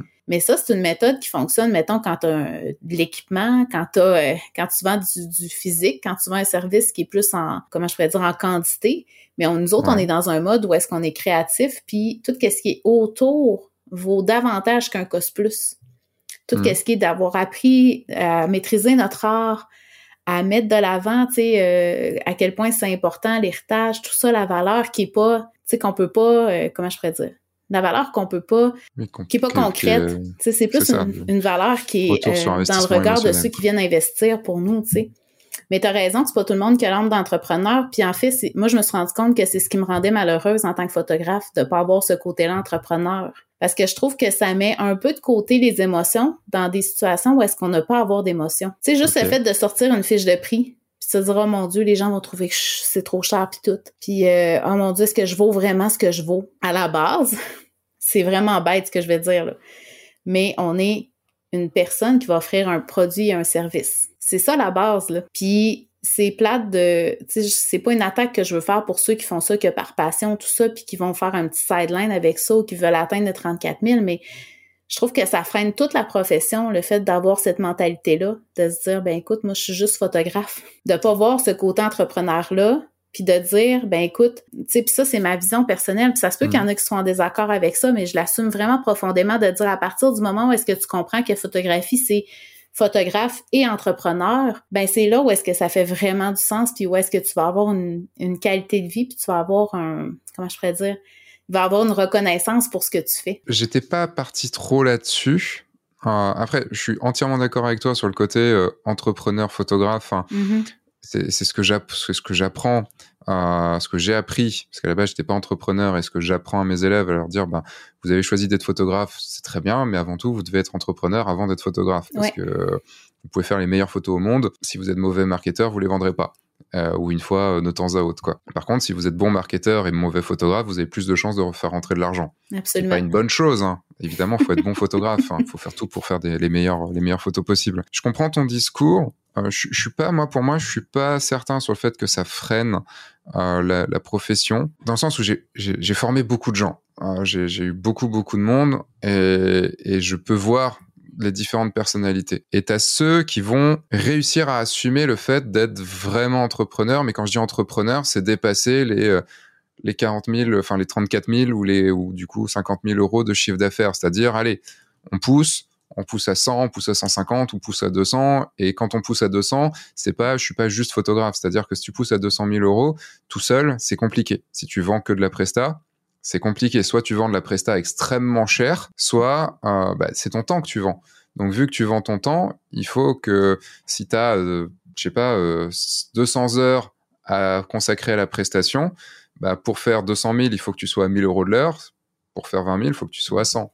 Tu mhm. vois Et donc il faut réussir à pousser à des sommes potentiellement très élevées. Et il y a des gens, ils ont, qui y arriveront, il y a des gens qui ont juste pas envie, tu vois, comme euh, tu vas faire un sport et ce, tu vois du badminton et que euh, en fait il y a des gens qui vont vouloir être aux Jeux Olympiques et d'autres qui euh, vont vouloir juste faire ça sur la plage comme ça quoi. Et t'as des personnes qui sont tranquilles, qui ont pas beaucoup de besoins euh, qui ont pas, euh, qui sont pas dans cette société euh, de consommation comme ça, et mm-hmm. qui ont besoin, qui ont leur petite maison, qui ont déjà tout payé, qui voilà, et qui ont besoin de, de leurs 1000 balles par mois. Et ils veulent juste atteindre ce niveau-là, tu vois, ils veulent juste atteindre ça. Une fois qu'ils y sont, ils sont contents. Et c'est pas se sous-vendre. En fait, c'est pas pour ça qu'ils vont faire des mariages à 500 balles. Ils vont faire des mariages à 2000 balles, à 3000 balles, à 4000 balles s'ils veulent. Mais c'est juste qu'à un moment, ils vont s'arrêter parce que bah, 4000 balles, je veux faire 20 000 balles de chiffre d'affaires, bah, j'en fais 5, ça me va. Oui, ben, mais tu sais quoi? C'est, je pense que je suis d'accord avec toi. Les gens qui veulent vraiment ça, puis qui sont bien là-dedans, mais tu vois, ils sous-chargent pas leur prix pour autant. Oui. Moi, là où je trouve que ça, ça accroche, c'est quand les gens vont vraiment euh, offrir un prix plus bas, mais ils ont de la misère à faire ça. je le sens, là qui sont là, puis qui veulent faire le switch vers aller vers l'entrepreneuriat, puis avoir plus d'argent, tu sais, puis c'est pas mauvais avoir plus d'argent, vouloir plus d'argent. Des fois, on a une perception des gens comme quoi c'est comme l'argent c'est mal, tu sais, on a l'image de Picsou un peu avec son chapeau puis sa petite voix nasillarde, puis oui, mais quand même, Picsou, il nage dans, un, dans, il nage dans, la, dans des pièces dorées. C'est autre chose, mais reste que c'est quand même l'image qu'on a du riche en général. On va dire riche entre mm. guillemets, là, euh, parce que la richesse est relative, hein, dépendant de notre rythme de vie, tout ça. Mais moi, c'est là où ça me fait mal, c'est de, de voir des gens euh, qui vont se mettre à faire extrêmement de volume, qui auront plus de vie, qui vont euh, sous-charger versus qui vont offrir à leurs clients, qui vont mm. offrir la totale c'est là où mon cœur saigne, c'est, t'as tout à fait raison que si la personne me dit, écoute, moi, je veux vraiment avoir une liberté dans ma vie, l'argent, c'est secondaire. Je fais quatre mariages à 5000, puis je suis heureuse, puis j'ai tout ce qu'il me faut. Écoute, je, je l'adore, cette personne-là. Je vais faire un gros câlin, puis je vais dire, je suis contente pour toi que tu atteignes tes objectifs de vie, puis tu sois heureuse dans ce que tu fais. Mais d'un autre côté, je me dis, si tu prends pas le temps de voir à, euh, à, observer qu'il y a quand même une responsabilité à offrir une prestation de service, tu peux pas juste dire que tu fais des photos. Il y a tout un avant, pendant, après. Il y a toute une obligation versus justement ce que tu dois au gouvernement. Tu sais, il y a des choses qui sont euh, extérieures à la photo que tu n'as pas le choix de faire face à partir du moment où est-ce que tu décides d'offrir tes services à un particulier. C'est là que je t'ai dit, moi, j'ai de la difficulté à je comprends tout à fait ton point de vue. Là. J'ai bien compris la façon dont tu m'as dit, mais j'ai de la misère à à, à pas faire la, la conversion automatiquement, à dire, ben écoute, tu as un côté photographe et entrepreneur à partir du moment où est-ce que t'es pas un simple employé pour euh, avoir des commandes des clients qui viennent te voir. Là. C'est tout un état d'esprit. Enfin, le, mm. je, je, pense que c'est juste, il faudrait qu'on en discute beaucoup plus parce que je pense qu'il y a juste des petits points sur lesquels on se comprend pas exactement. on n'est pas sur en train de dire exactement les mêmes choses, mais oui, quelqu'un qui souvent, le, qui se souvent et souvent en plus, le, c'est pas une bonne chose. Enfin, c'est, euh, c'est, enfin, c'est pas une bonne chose pour lui. Pour le marché, je suis pas d'accord parce que pour le marché, de toute façon, enfin, en France, on les appelle les photographes à 300 balles. C'est-à-dire euh, des gens qui font pour 300 balles la journée parce que de toute façon, ils le déclarent pas et en mhm. plus, euh, ils ont ils ont leur matos, et ils sont juste contents d'aller sortir leur matos et contents d'avoir 300 balles. Mais en fait, moi, ces gens-là, je m'en fous parce que ah, c'est pas des concurrents, tu vois. Et, et au contraire, tu vois, faut pas les. Le seul truc que tu peux faire, c'est ce qu'on, ce que nous on fait, ce que toi tu fais, ce que moi je fais, c'est enseigner.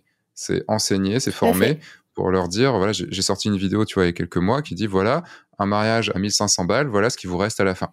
Voilà combien vous êtes payé vraiment.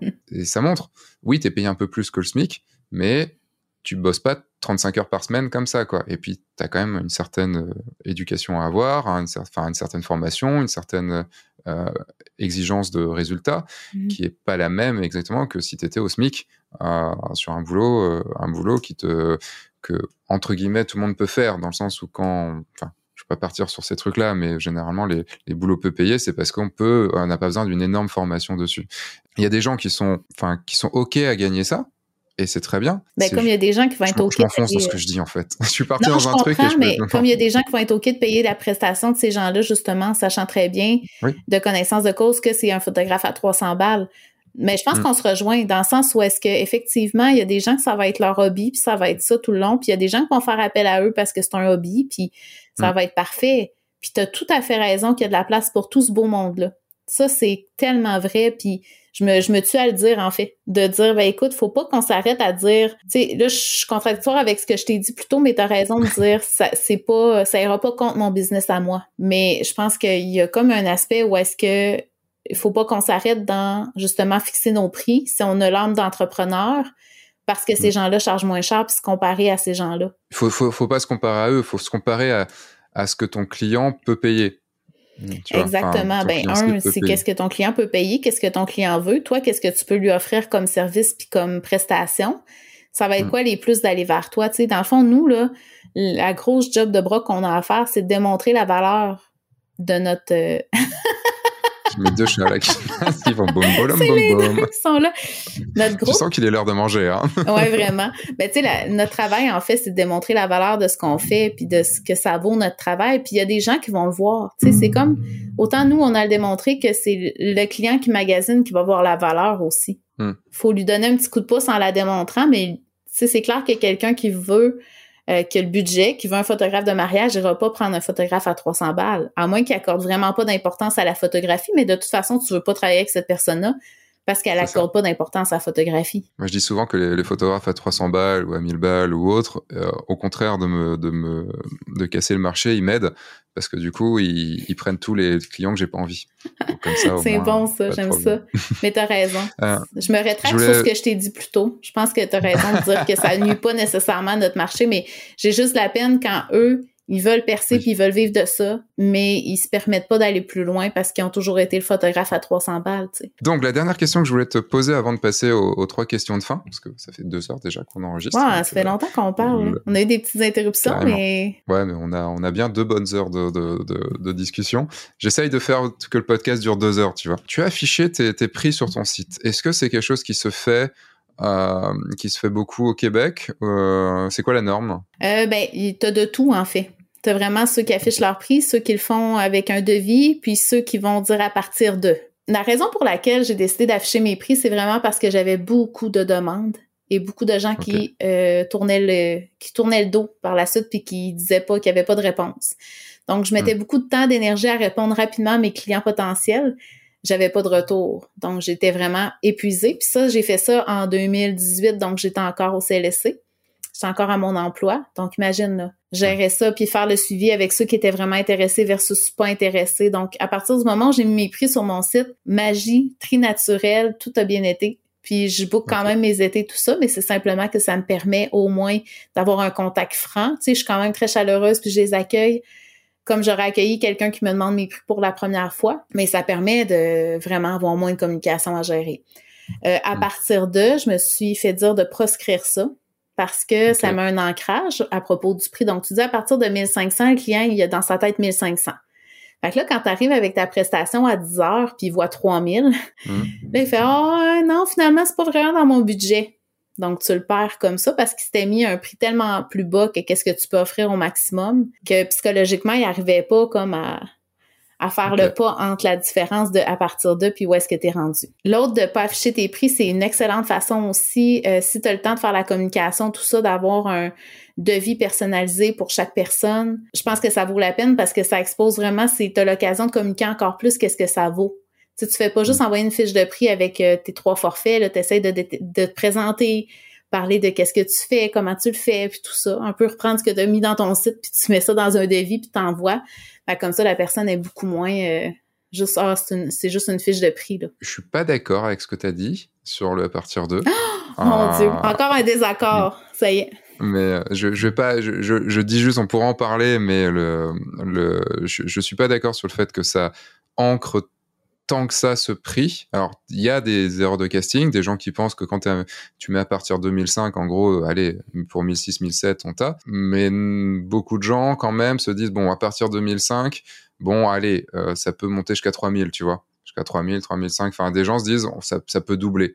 Et euh, en tout cas, moi, de mon expérience, parce que je suis, je suis, je suis, j'ai pas de prix sur mon site, mais je suis en à partir de sur mon premier mail juste après et ça fait des années, des années, donc je peux le, je peux Mais tu le mets dans ton premier mail, tu le mets pas sur ton site. Mais je le mets pas sur mon site parce que le, mais pour une, pour des certaines raisons. Et, euh, et en fait, le, non, c'est juste que si je commence à en parler, on va, on, est, là dans, dans, deux, dans quatre heures je encore. Comprends tout à fait. Je pense qu'on faut voir où on est à l'aise et comme tu dis, tu avais beaucoup de contacts et comme tu avais beaucoup de contacts, tu peux te permettre de, euh, de mettre des prix sur ton site mais je dirais que moi, le seul problème de mettre tes prix sur ton site, c'est que ça t'empêche d'augmenter facilement tes prix, dans le sens où quelqu'un qui a vu ta formule à 3002, euh, quand elle va arriver, elle va dire ah donc je sais ce qu'il y a dans la 3002 bah c'est celle-là qui m'intéresse vraiment. Et ça pour moi sera plus compliqué de les passer à un truc au-dessus tu vois que de parce qu'ils arrivent en ayant un prix déjà très mm-hmm. ancré dans la tête tu vois. Je comprends tout à fait. Ben oui tu as, raison tu as tout à fait raison je pense que ça, ça dépend vraiment de la façon de travailler moi je te dirais que si j'avais, mettons, une adjointe administrative avec moi, peut-être que j'irais dans une formule comme ça, justement. Puis c'est ce mm. que je dis souvent aux gens que je vais mentorer. À partir du moment où est-ce que tu débutes en quelque chose, justement, dans un état d'esprit où est-ce que tu sais que tu vas augmenter tes prix, relativement rapidement, ça vaut la peine de pas mettre de prix du tout sur ton site Internet mm. parce que tu vas pouvoir établir une connexion avec la personne justement en faisant pas juste allô voici mes prix hein, tu détailles ton, ton premier email. Puis à partir de ce moment-là ben là tu es capable d'établir déjà un lien puis que la personne ça passe beaucoup plus facilement. Elle a déjà un pied dans la porte. À partir du moment où elle te contacte puis il y a une, une, relation qui se crée quand tu pas beaucoup de, de, demandes qui rentrent dans ton site tout ça ça vaut la peine de prendre le temps de communiquer avec les gens. Moi où est-ce que j'étais plus du tout confortable c'est dans le fait où est-ce qu'on me, on me contactait puis on me disait écoute euh, c'est quoi tes prix? Puis là finalement c'était trop cher parce que sais, peut-être ma communication était pas au point non plus à ce moment-là, tu sais, ou c'était vraiment des gens avec qui ça communiquait au bout, mais leur budget, c'était vraiment pas possible pour eux. Ben, c'est là où est-ce que je me suis dit, ben, je vais mettre mes prix, puis ça va être comme carte sur table, puis c'est déjà là, puis c'est ça. Mais je comprends la flexibilité que ça m'enlève, mais la flexibilité que j'ai encore aujourd'hui, c'est de dire, est-ce que je file le couple? Est-ce que je vais de l'avant pour travailler avec eux ou pas? Fait qu'à ce moment-là, ça me permet quand même, là. Mais c'est sûr que je pense personnellement, il faut quand même avoir un bon débit de demande pour pouvoir se permettre de faire ça.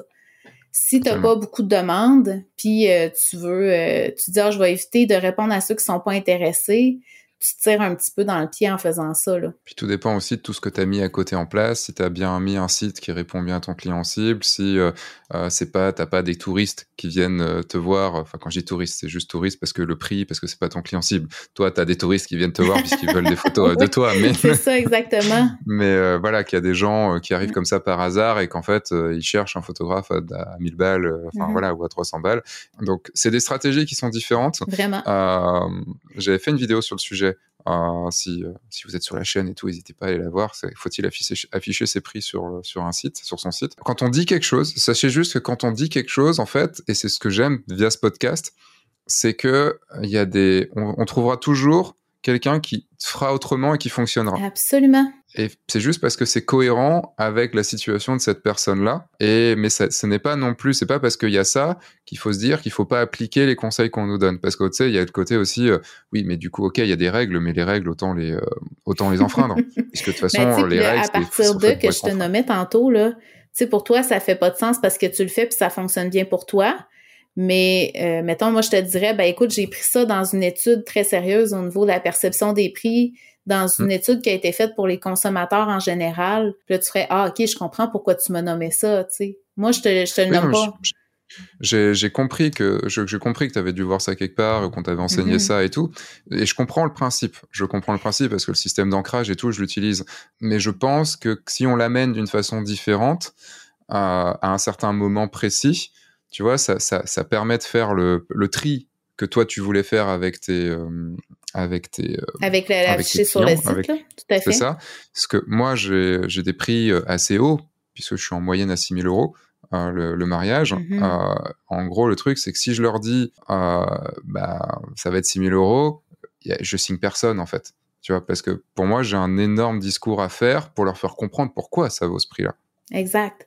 Mais ben, c'est là où est-ce que je pense que si j'avais à faire une prestation qui est plus élevée, probablement que j'irais dans la façon que tu fais de je mettrais pas de prix sur le site internet, puis j'irais vraiment dans plancher sur la communication, puis justement démontrer en quoi ça vaut amplement ce prix-là, tu sais. Je mm. pense que c'est irréaliste de penser que tu peux lancer des prix comme ça puis faire en sorte que ton client fasse d'accord, c'est bon, je paye ça.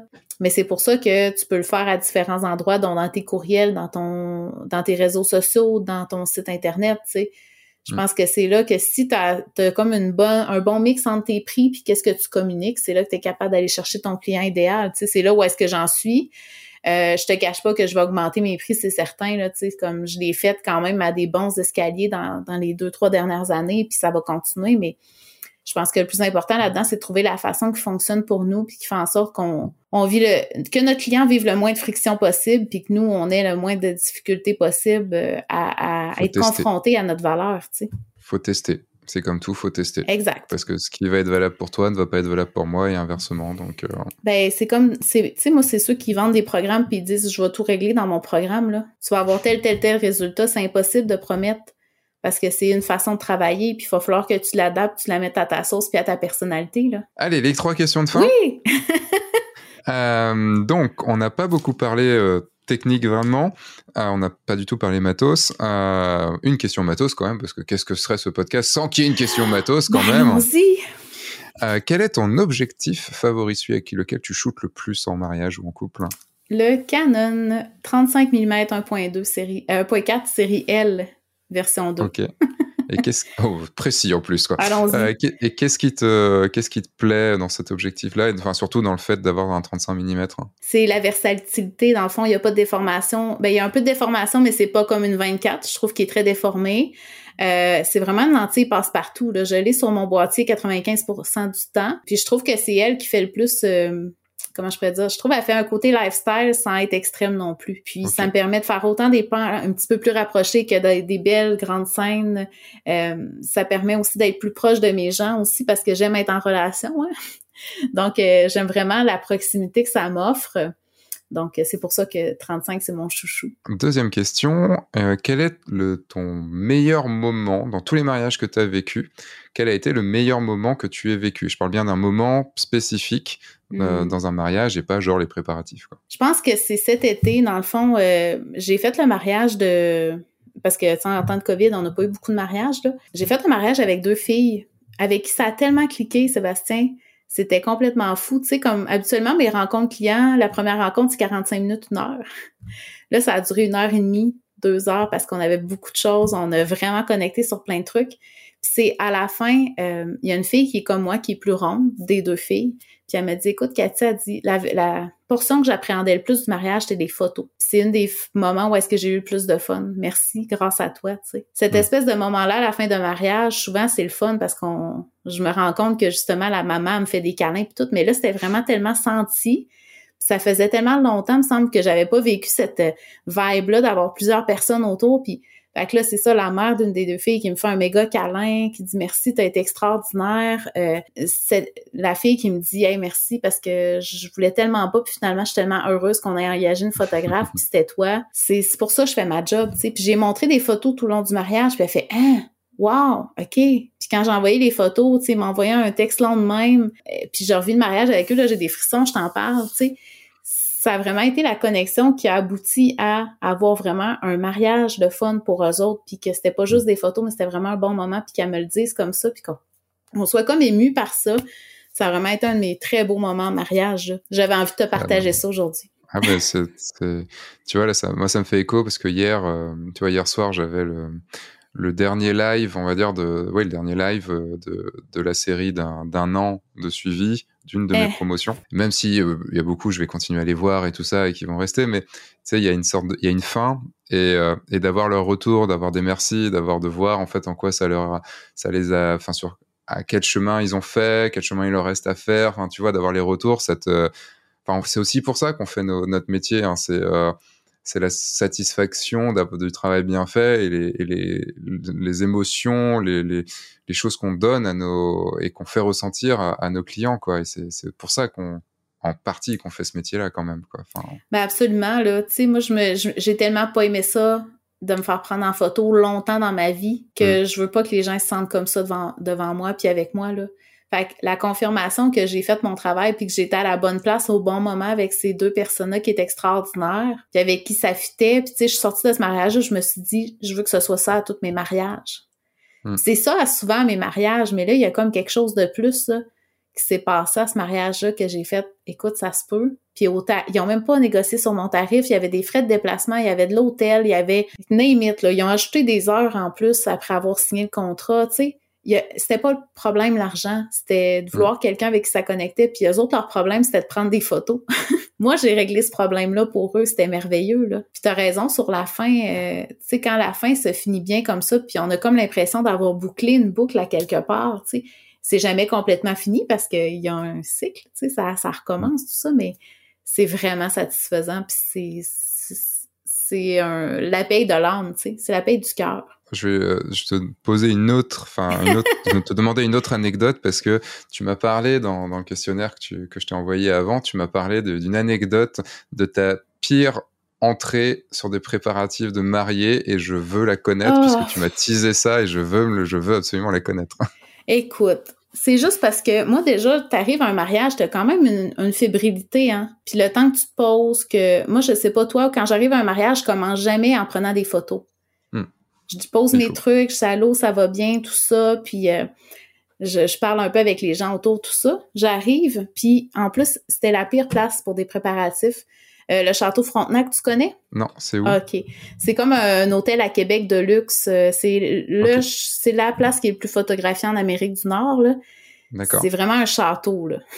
Puis, mais c'est le gros château de Québec ou c'est un autre? C'est ça, le gros château de Québec. C'est le château Frontenac. Je vais regarder. On pourra euh, mettre une image. Mais c'est juste que c'est un, hôtel qui est 5 étoiles ou 4 étoiles et demie, en tout cas. Ah oui, d'accord. C'est le, c'est le très gros château de, de Québec, quoi. C'est le très gros château de Québec. C'est un hôtel de luxe, là. Mais les chambres, c'est euh, sombre. Puis on était dans une suite où est-ce que j'avais deux fenêtres qui étaient grandes comme ça, pour te donner une idée. Le reste, c'était toutes euh, les lumières allumées. 60-70 cm. Ouais, merci d'avoir... Fait est, on est à peu près, il y a 10 personnes dans cette suite-là, avec deux fenêtres. Écoute, déjà, j'arrive, je suis comme, j'ai un pincement au cœur parce que je vois que ça va être la chenoute de faire les préparatifs là, mais on s'adapte, hein. C'est ça notre travail, on s'adapte, il n'y a pas de problème. Je suis de faire face à la musique. Et là, en rentrant dans la salle des préparatifs, tout de suite, il y a la mère du marié qui me tombe dessus. Là, je voulais te dire, là, tu vas blanchir mes dents, hein, puis je sais pas ce que tu peux faire avec mon ventre, mais il faudrait que tu le fasses rentrer, puis euh, quand on va faire les photos, là, check que j'ai les ouverts, parce que moi, je sais que j'ai jamais les ouverts. Pas de bonjour, comment ça va, prends le temps de t'installer. Euh, non, non, bam! Tout de suite sa liste d'exigences de photos de ce qu'elle veut, de ce que je fasse en post-production alors qu'on est au préparatif. Ah, déjà là, je, vais te dire honnêtement, j'étais déstabilisée. Déjà que je me demandais dans quel angle j'allais prendre mes photos, tout ça. J'avais commencé à trouver des... Ben non, en fait, je rentrais, j'avais rien trouvé du tout. Là, je rentrais puis je faisais juste constater l'étendue des dégâts. Là, j'ai la mère qui me tombe dessus. Puis tout de suite après, je rentre dans l'autre pièce où est-ce qu'ils sont en train de coiffer, maquiller. La maquilleuse puis la, euh, la coiffeuse vient tout de suite me voir. J'ai même pas le temps d'aller voir la mariée. Elle me dit, ouais, là, ma patronne m'a demandé si tu pourrais nous fournir les photos, là, des coiffures, tout ça. Puis, oh mon Dieu. Oh mon Dieu, pire début de journée ever, là. Genre me faire tomber dessus, harcelé par deux personnes en arrivant dans la pire pièce pour faire des préparatifs. J'ai été choyée, sincèrement, Sébastien, pour mes mariages en général, là. Ça a bien été. Mais là, c'était quelque chose. Fait que ça, ça a starté mon début de journée. Tu sais, comme question d'être dans un bon mood, de bonne humeur.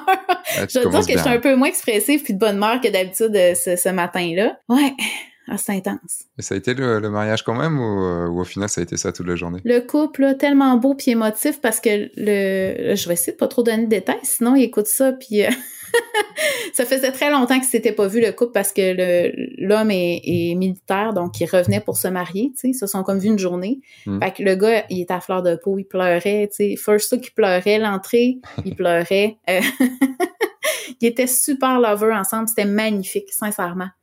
Mais c'est ça, le début de journée, ça annonçait pas du tout le reste du mariage. Ok, bon, tant mieux alors, quand même. Mais ça arrive souvent, je trouve, des, des parents là, qui sont comme plus terribles que les mariés en tant que tels. Tu sais, tes clients sont super sweet, tout ça, mais l'environnement, des fois, je trouve tellement qu'ils comprennent pas que c'est pas leur journée. Là. Quand tu, m'as dit ça, j'avais envie de te dire, euh, moi, s'il m'arrivait ça, je leur répondrais, euh, c'est pas vous, mes clients, c'est vos, c'est, vos enfants.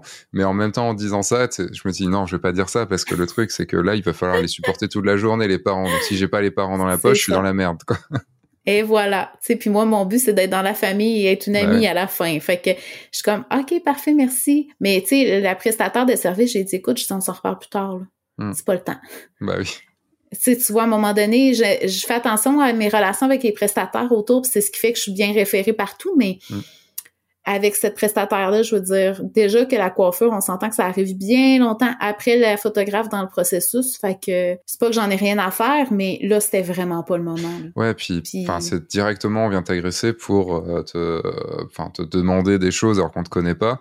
Et euh, enfin, moi, moi je, rejoins les. C'est pareil que là, j'ai encore reçu un message sur mon Insta, tu vois, hier, euh, d'un mec que je ne connais pas, qui en plus m'envoie un message pour pour un artiste, qui me dit. Euh, en gros, on aimerait beaucoup avoir tes critiques sur nos photos, enfin sur les photos de les photos de mes clientes. Voilà. Tu fais OK, très bien. Donc moi, je t'apporte déjà énormément. Il faudrait encore plus que je donne de mon temps pour euh, que, que, je te fasse des critiques et tout ça et tout. Et en aucun cas, il disait, tu potentiellement, je te paye pour ça ou autre. Quoi. C'était une exigence, euh, tout ça, comme si c'était un dû. Et, euh, et les gens, ils comprennent ah. pas que non, les gens ne nous doivent rien, en fait. Quoi. Ben, les gens ne nous doivent rien, puis ils comprennent pas la valeur de notre temps. Tu sais, le temps, c'est ce qu'on a de plus précieux. Puis, euh, tu sais, même les petits conseils en, en message privé, tu sais, j'aime toujours mm. discuter avec des collègues photographes, mais Allô, Cathy, j'aurais besoin de ton opinion sur une affaire. Ben, je dis, écoute, ça vaut la peine que tu aies posé la question dans le groupe où est-ce qu'il y a plein de monde, puis moi, je vais aller répondre, ça va me faire plaisir et tout le monde va bénéficier de ma réponse, tu sais. Mm. Mais les gens, ils ont comme une perception qu'on est là, puis on doit répondre, puis qu'on doit dire oui à tout, mais non, on peut mettre des limites puis dire non comme tu fait. Euh, comme je, fais de plus en plus. Dit, mais je vais lui dire, mais je lui ai pas encore dit. en fait, sinon, tu, vois, en fait, je les ramène toujours vers euh, un coaching. En fait, euh, bah, si tu veux que je te réponde, euh, bah, il y a mes prix qui sont là et on passe une heure ensemble et je te euh, et je réponds à ta question et encore plus, euh, vraiment très très bien. Mais mais voilà, enfin, il y a un moment, faut faut pas exagérer non plus. Enfin, les tu peux répondre à des questions, mais dans ce cas-là, tu passes toute ta journée à faire ça et t'as rien produit vraiment pour toi. Et, ben, puis ça diminue la valeur de ce que tu as à offrir. Tu sais, dans le coaching, justement, moi, je leur dis, tu sais, je réponds des réponses courtes dans le groupe où je me suis fait connaître. Mais à partir du moment où est-ce qu'ils veulent aller plus en détail, tu sais, moi j'en ai un qui est un pro là-dessus dans mon groupe, là. Euh, il pose une question, là, je vais répondre, mettons, deux lignes, puis là, il vient en privé. Oui, quand tu as dit ça, qu'est-ce que tu voulais dire? Je suis comme, oh non, là, j'ai mis ma limite, j'ai dit, écoute, je dis, euh, ça me fait plaisir de répondre sur le groupe parce que ça me fait plaisir, puis je prends le temps de, de, donner une réponse. Mais si tu veux plus de détails, ça me fera plaisir de t'offrir, comme tu dis là, un coaching où euh, je réponds juste aux gens que je m'entends là. À un moment mm. donné. bah ouais, non, mais en fait, euh, les bon après on va pas partir là-dessus, mais une expression que j'aime, que j'utilise beaucoup là-dessus, c'est les gens, de toute façon, tu leur, tu leur tends la main, enfin tu leur, ouais, tu leur tends la main, ils te bouffent ta famille. Et le... oh. c'est intense. Mais t'as raison. quand tu commences, en fait, quand tu commences, alors il y a plein de gens géniaux hein, qui comprennent très bien et qui disent ah non, je veux pas te déranger, tout ça et tout. Et Absolument, là, prend plaisir, quoi. Mais t'as des gens, ils arrivent et euh, directement. Et, le truc, c'est que c'est, je parle comme ça, c'est à dire ouais, mais t'es sur Internet, c'est normal, il y a des gens et voilà. Mais c'est pareil quand vous allez chercher des nouveaux partenaires. Euh, le, en gros, c'est demandez-vous ce que vous pouvez faire pour la personne avant de vous demander qu'est-ce qu'elle peut faire pour vous. Absolument. Euh, tu sais, souvent on le voit pour les créatifs là sais, les photographes qui sollicitent des créatifs qui sont hyper déjà sollicités. Euh, je veux dire, qu'est-ce que tu vas apporter de plus à cette personne qui est déjà hyper dans le jus? Hmm. Je pense que ça vaut la peine d'aller créer des nouveaux partenariats avec des nouvelles personnes, puis ou de il faut que ça soit du donnant-donnant. À, trouver un truc qui plaira à cette personne-là qui a déjà beaucoup de choses. Quoi. Absolument. Et donc, dernière question, quel est ton objectif, mais cette fois ton, ton objectif de vie dans 5 ans, ton objectif professionnel dans 5 ans? Où est-ce que tu aimerais être dans ton entreprise dans cinq ans? Est-ce que tu y as réfléchi? Je me suis pas projetée à long terme dans cinq ans, sincèrement. Je pense que je veux de plus en plus déléguer.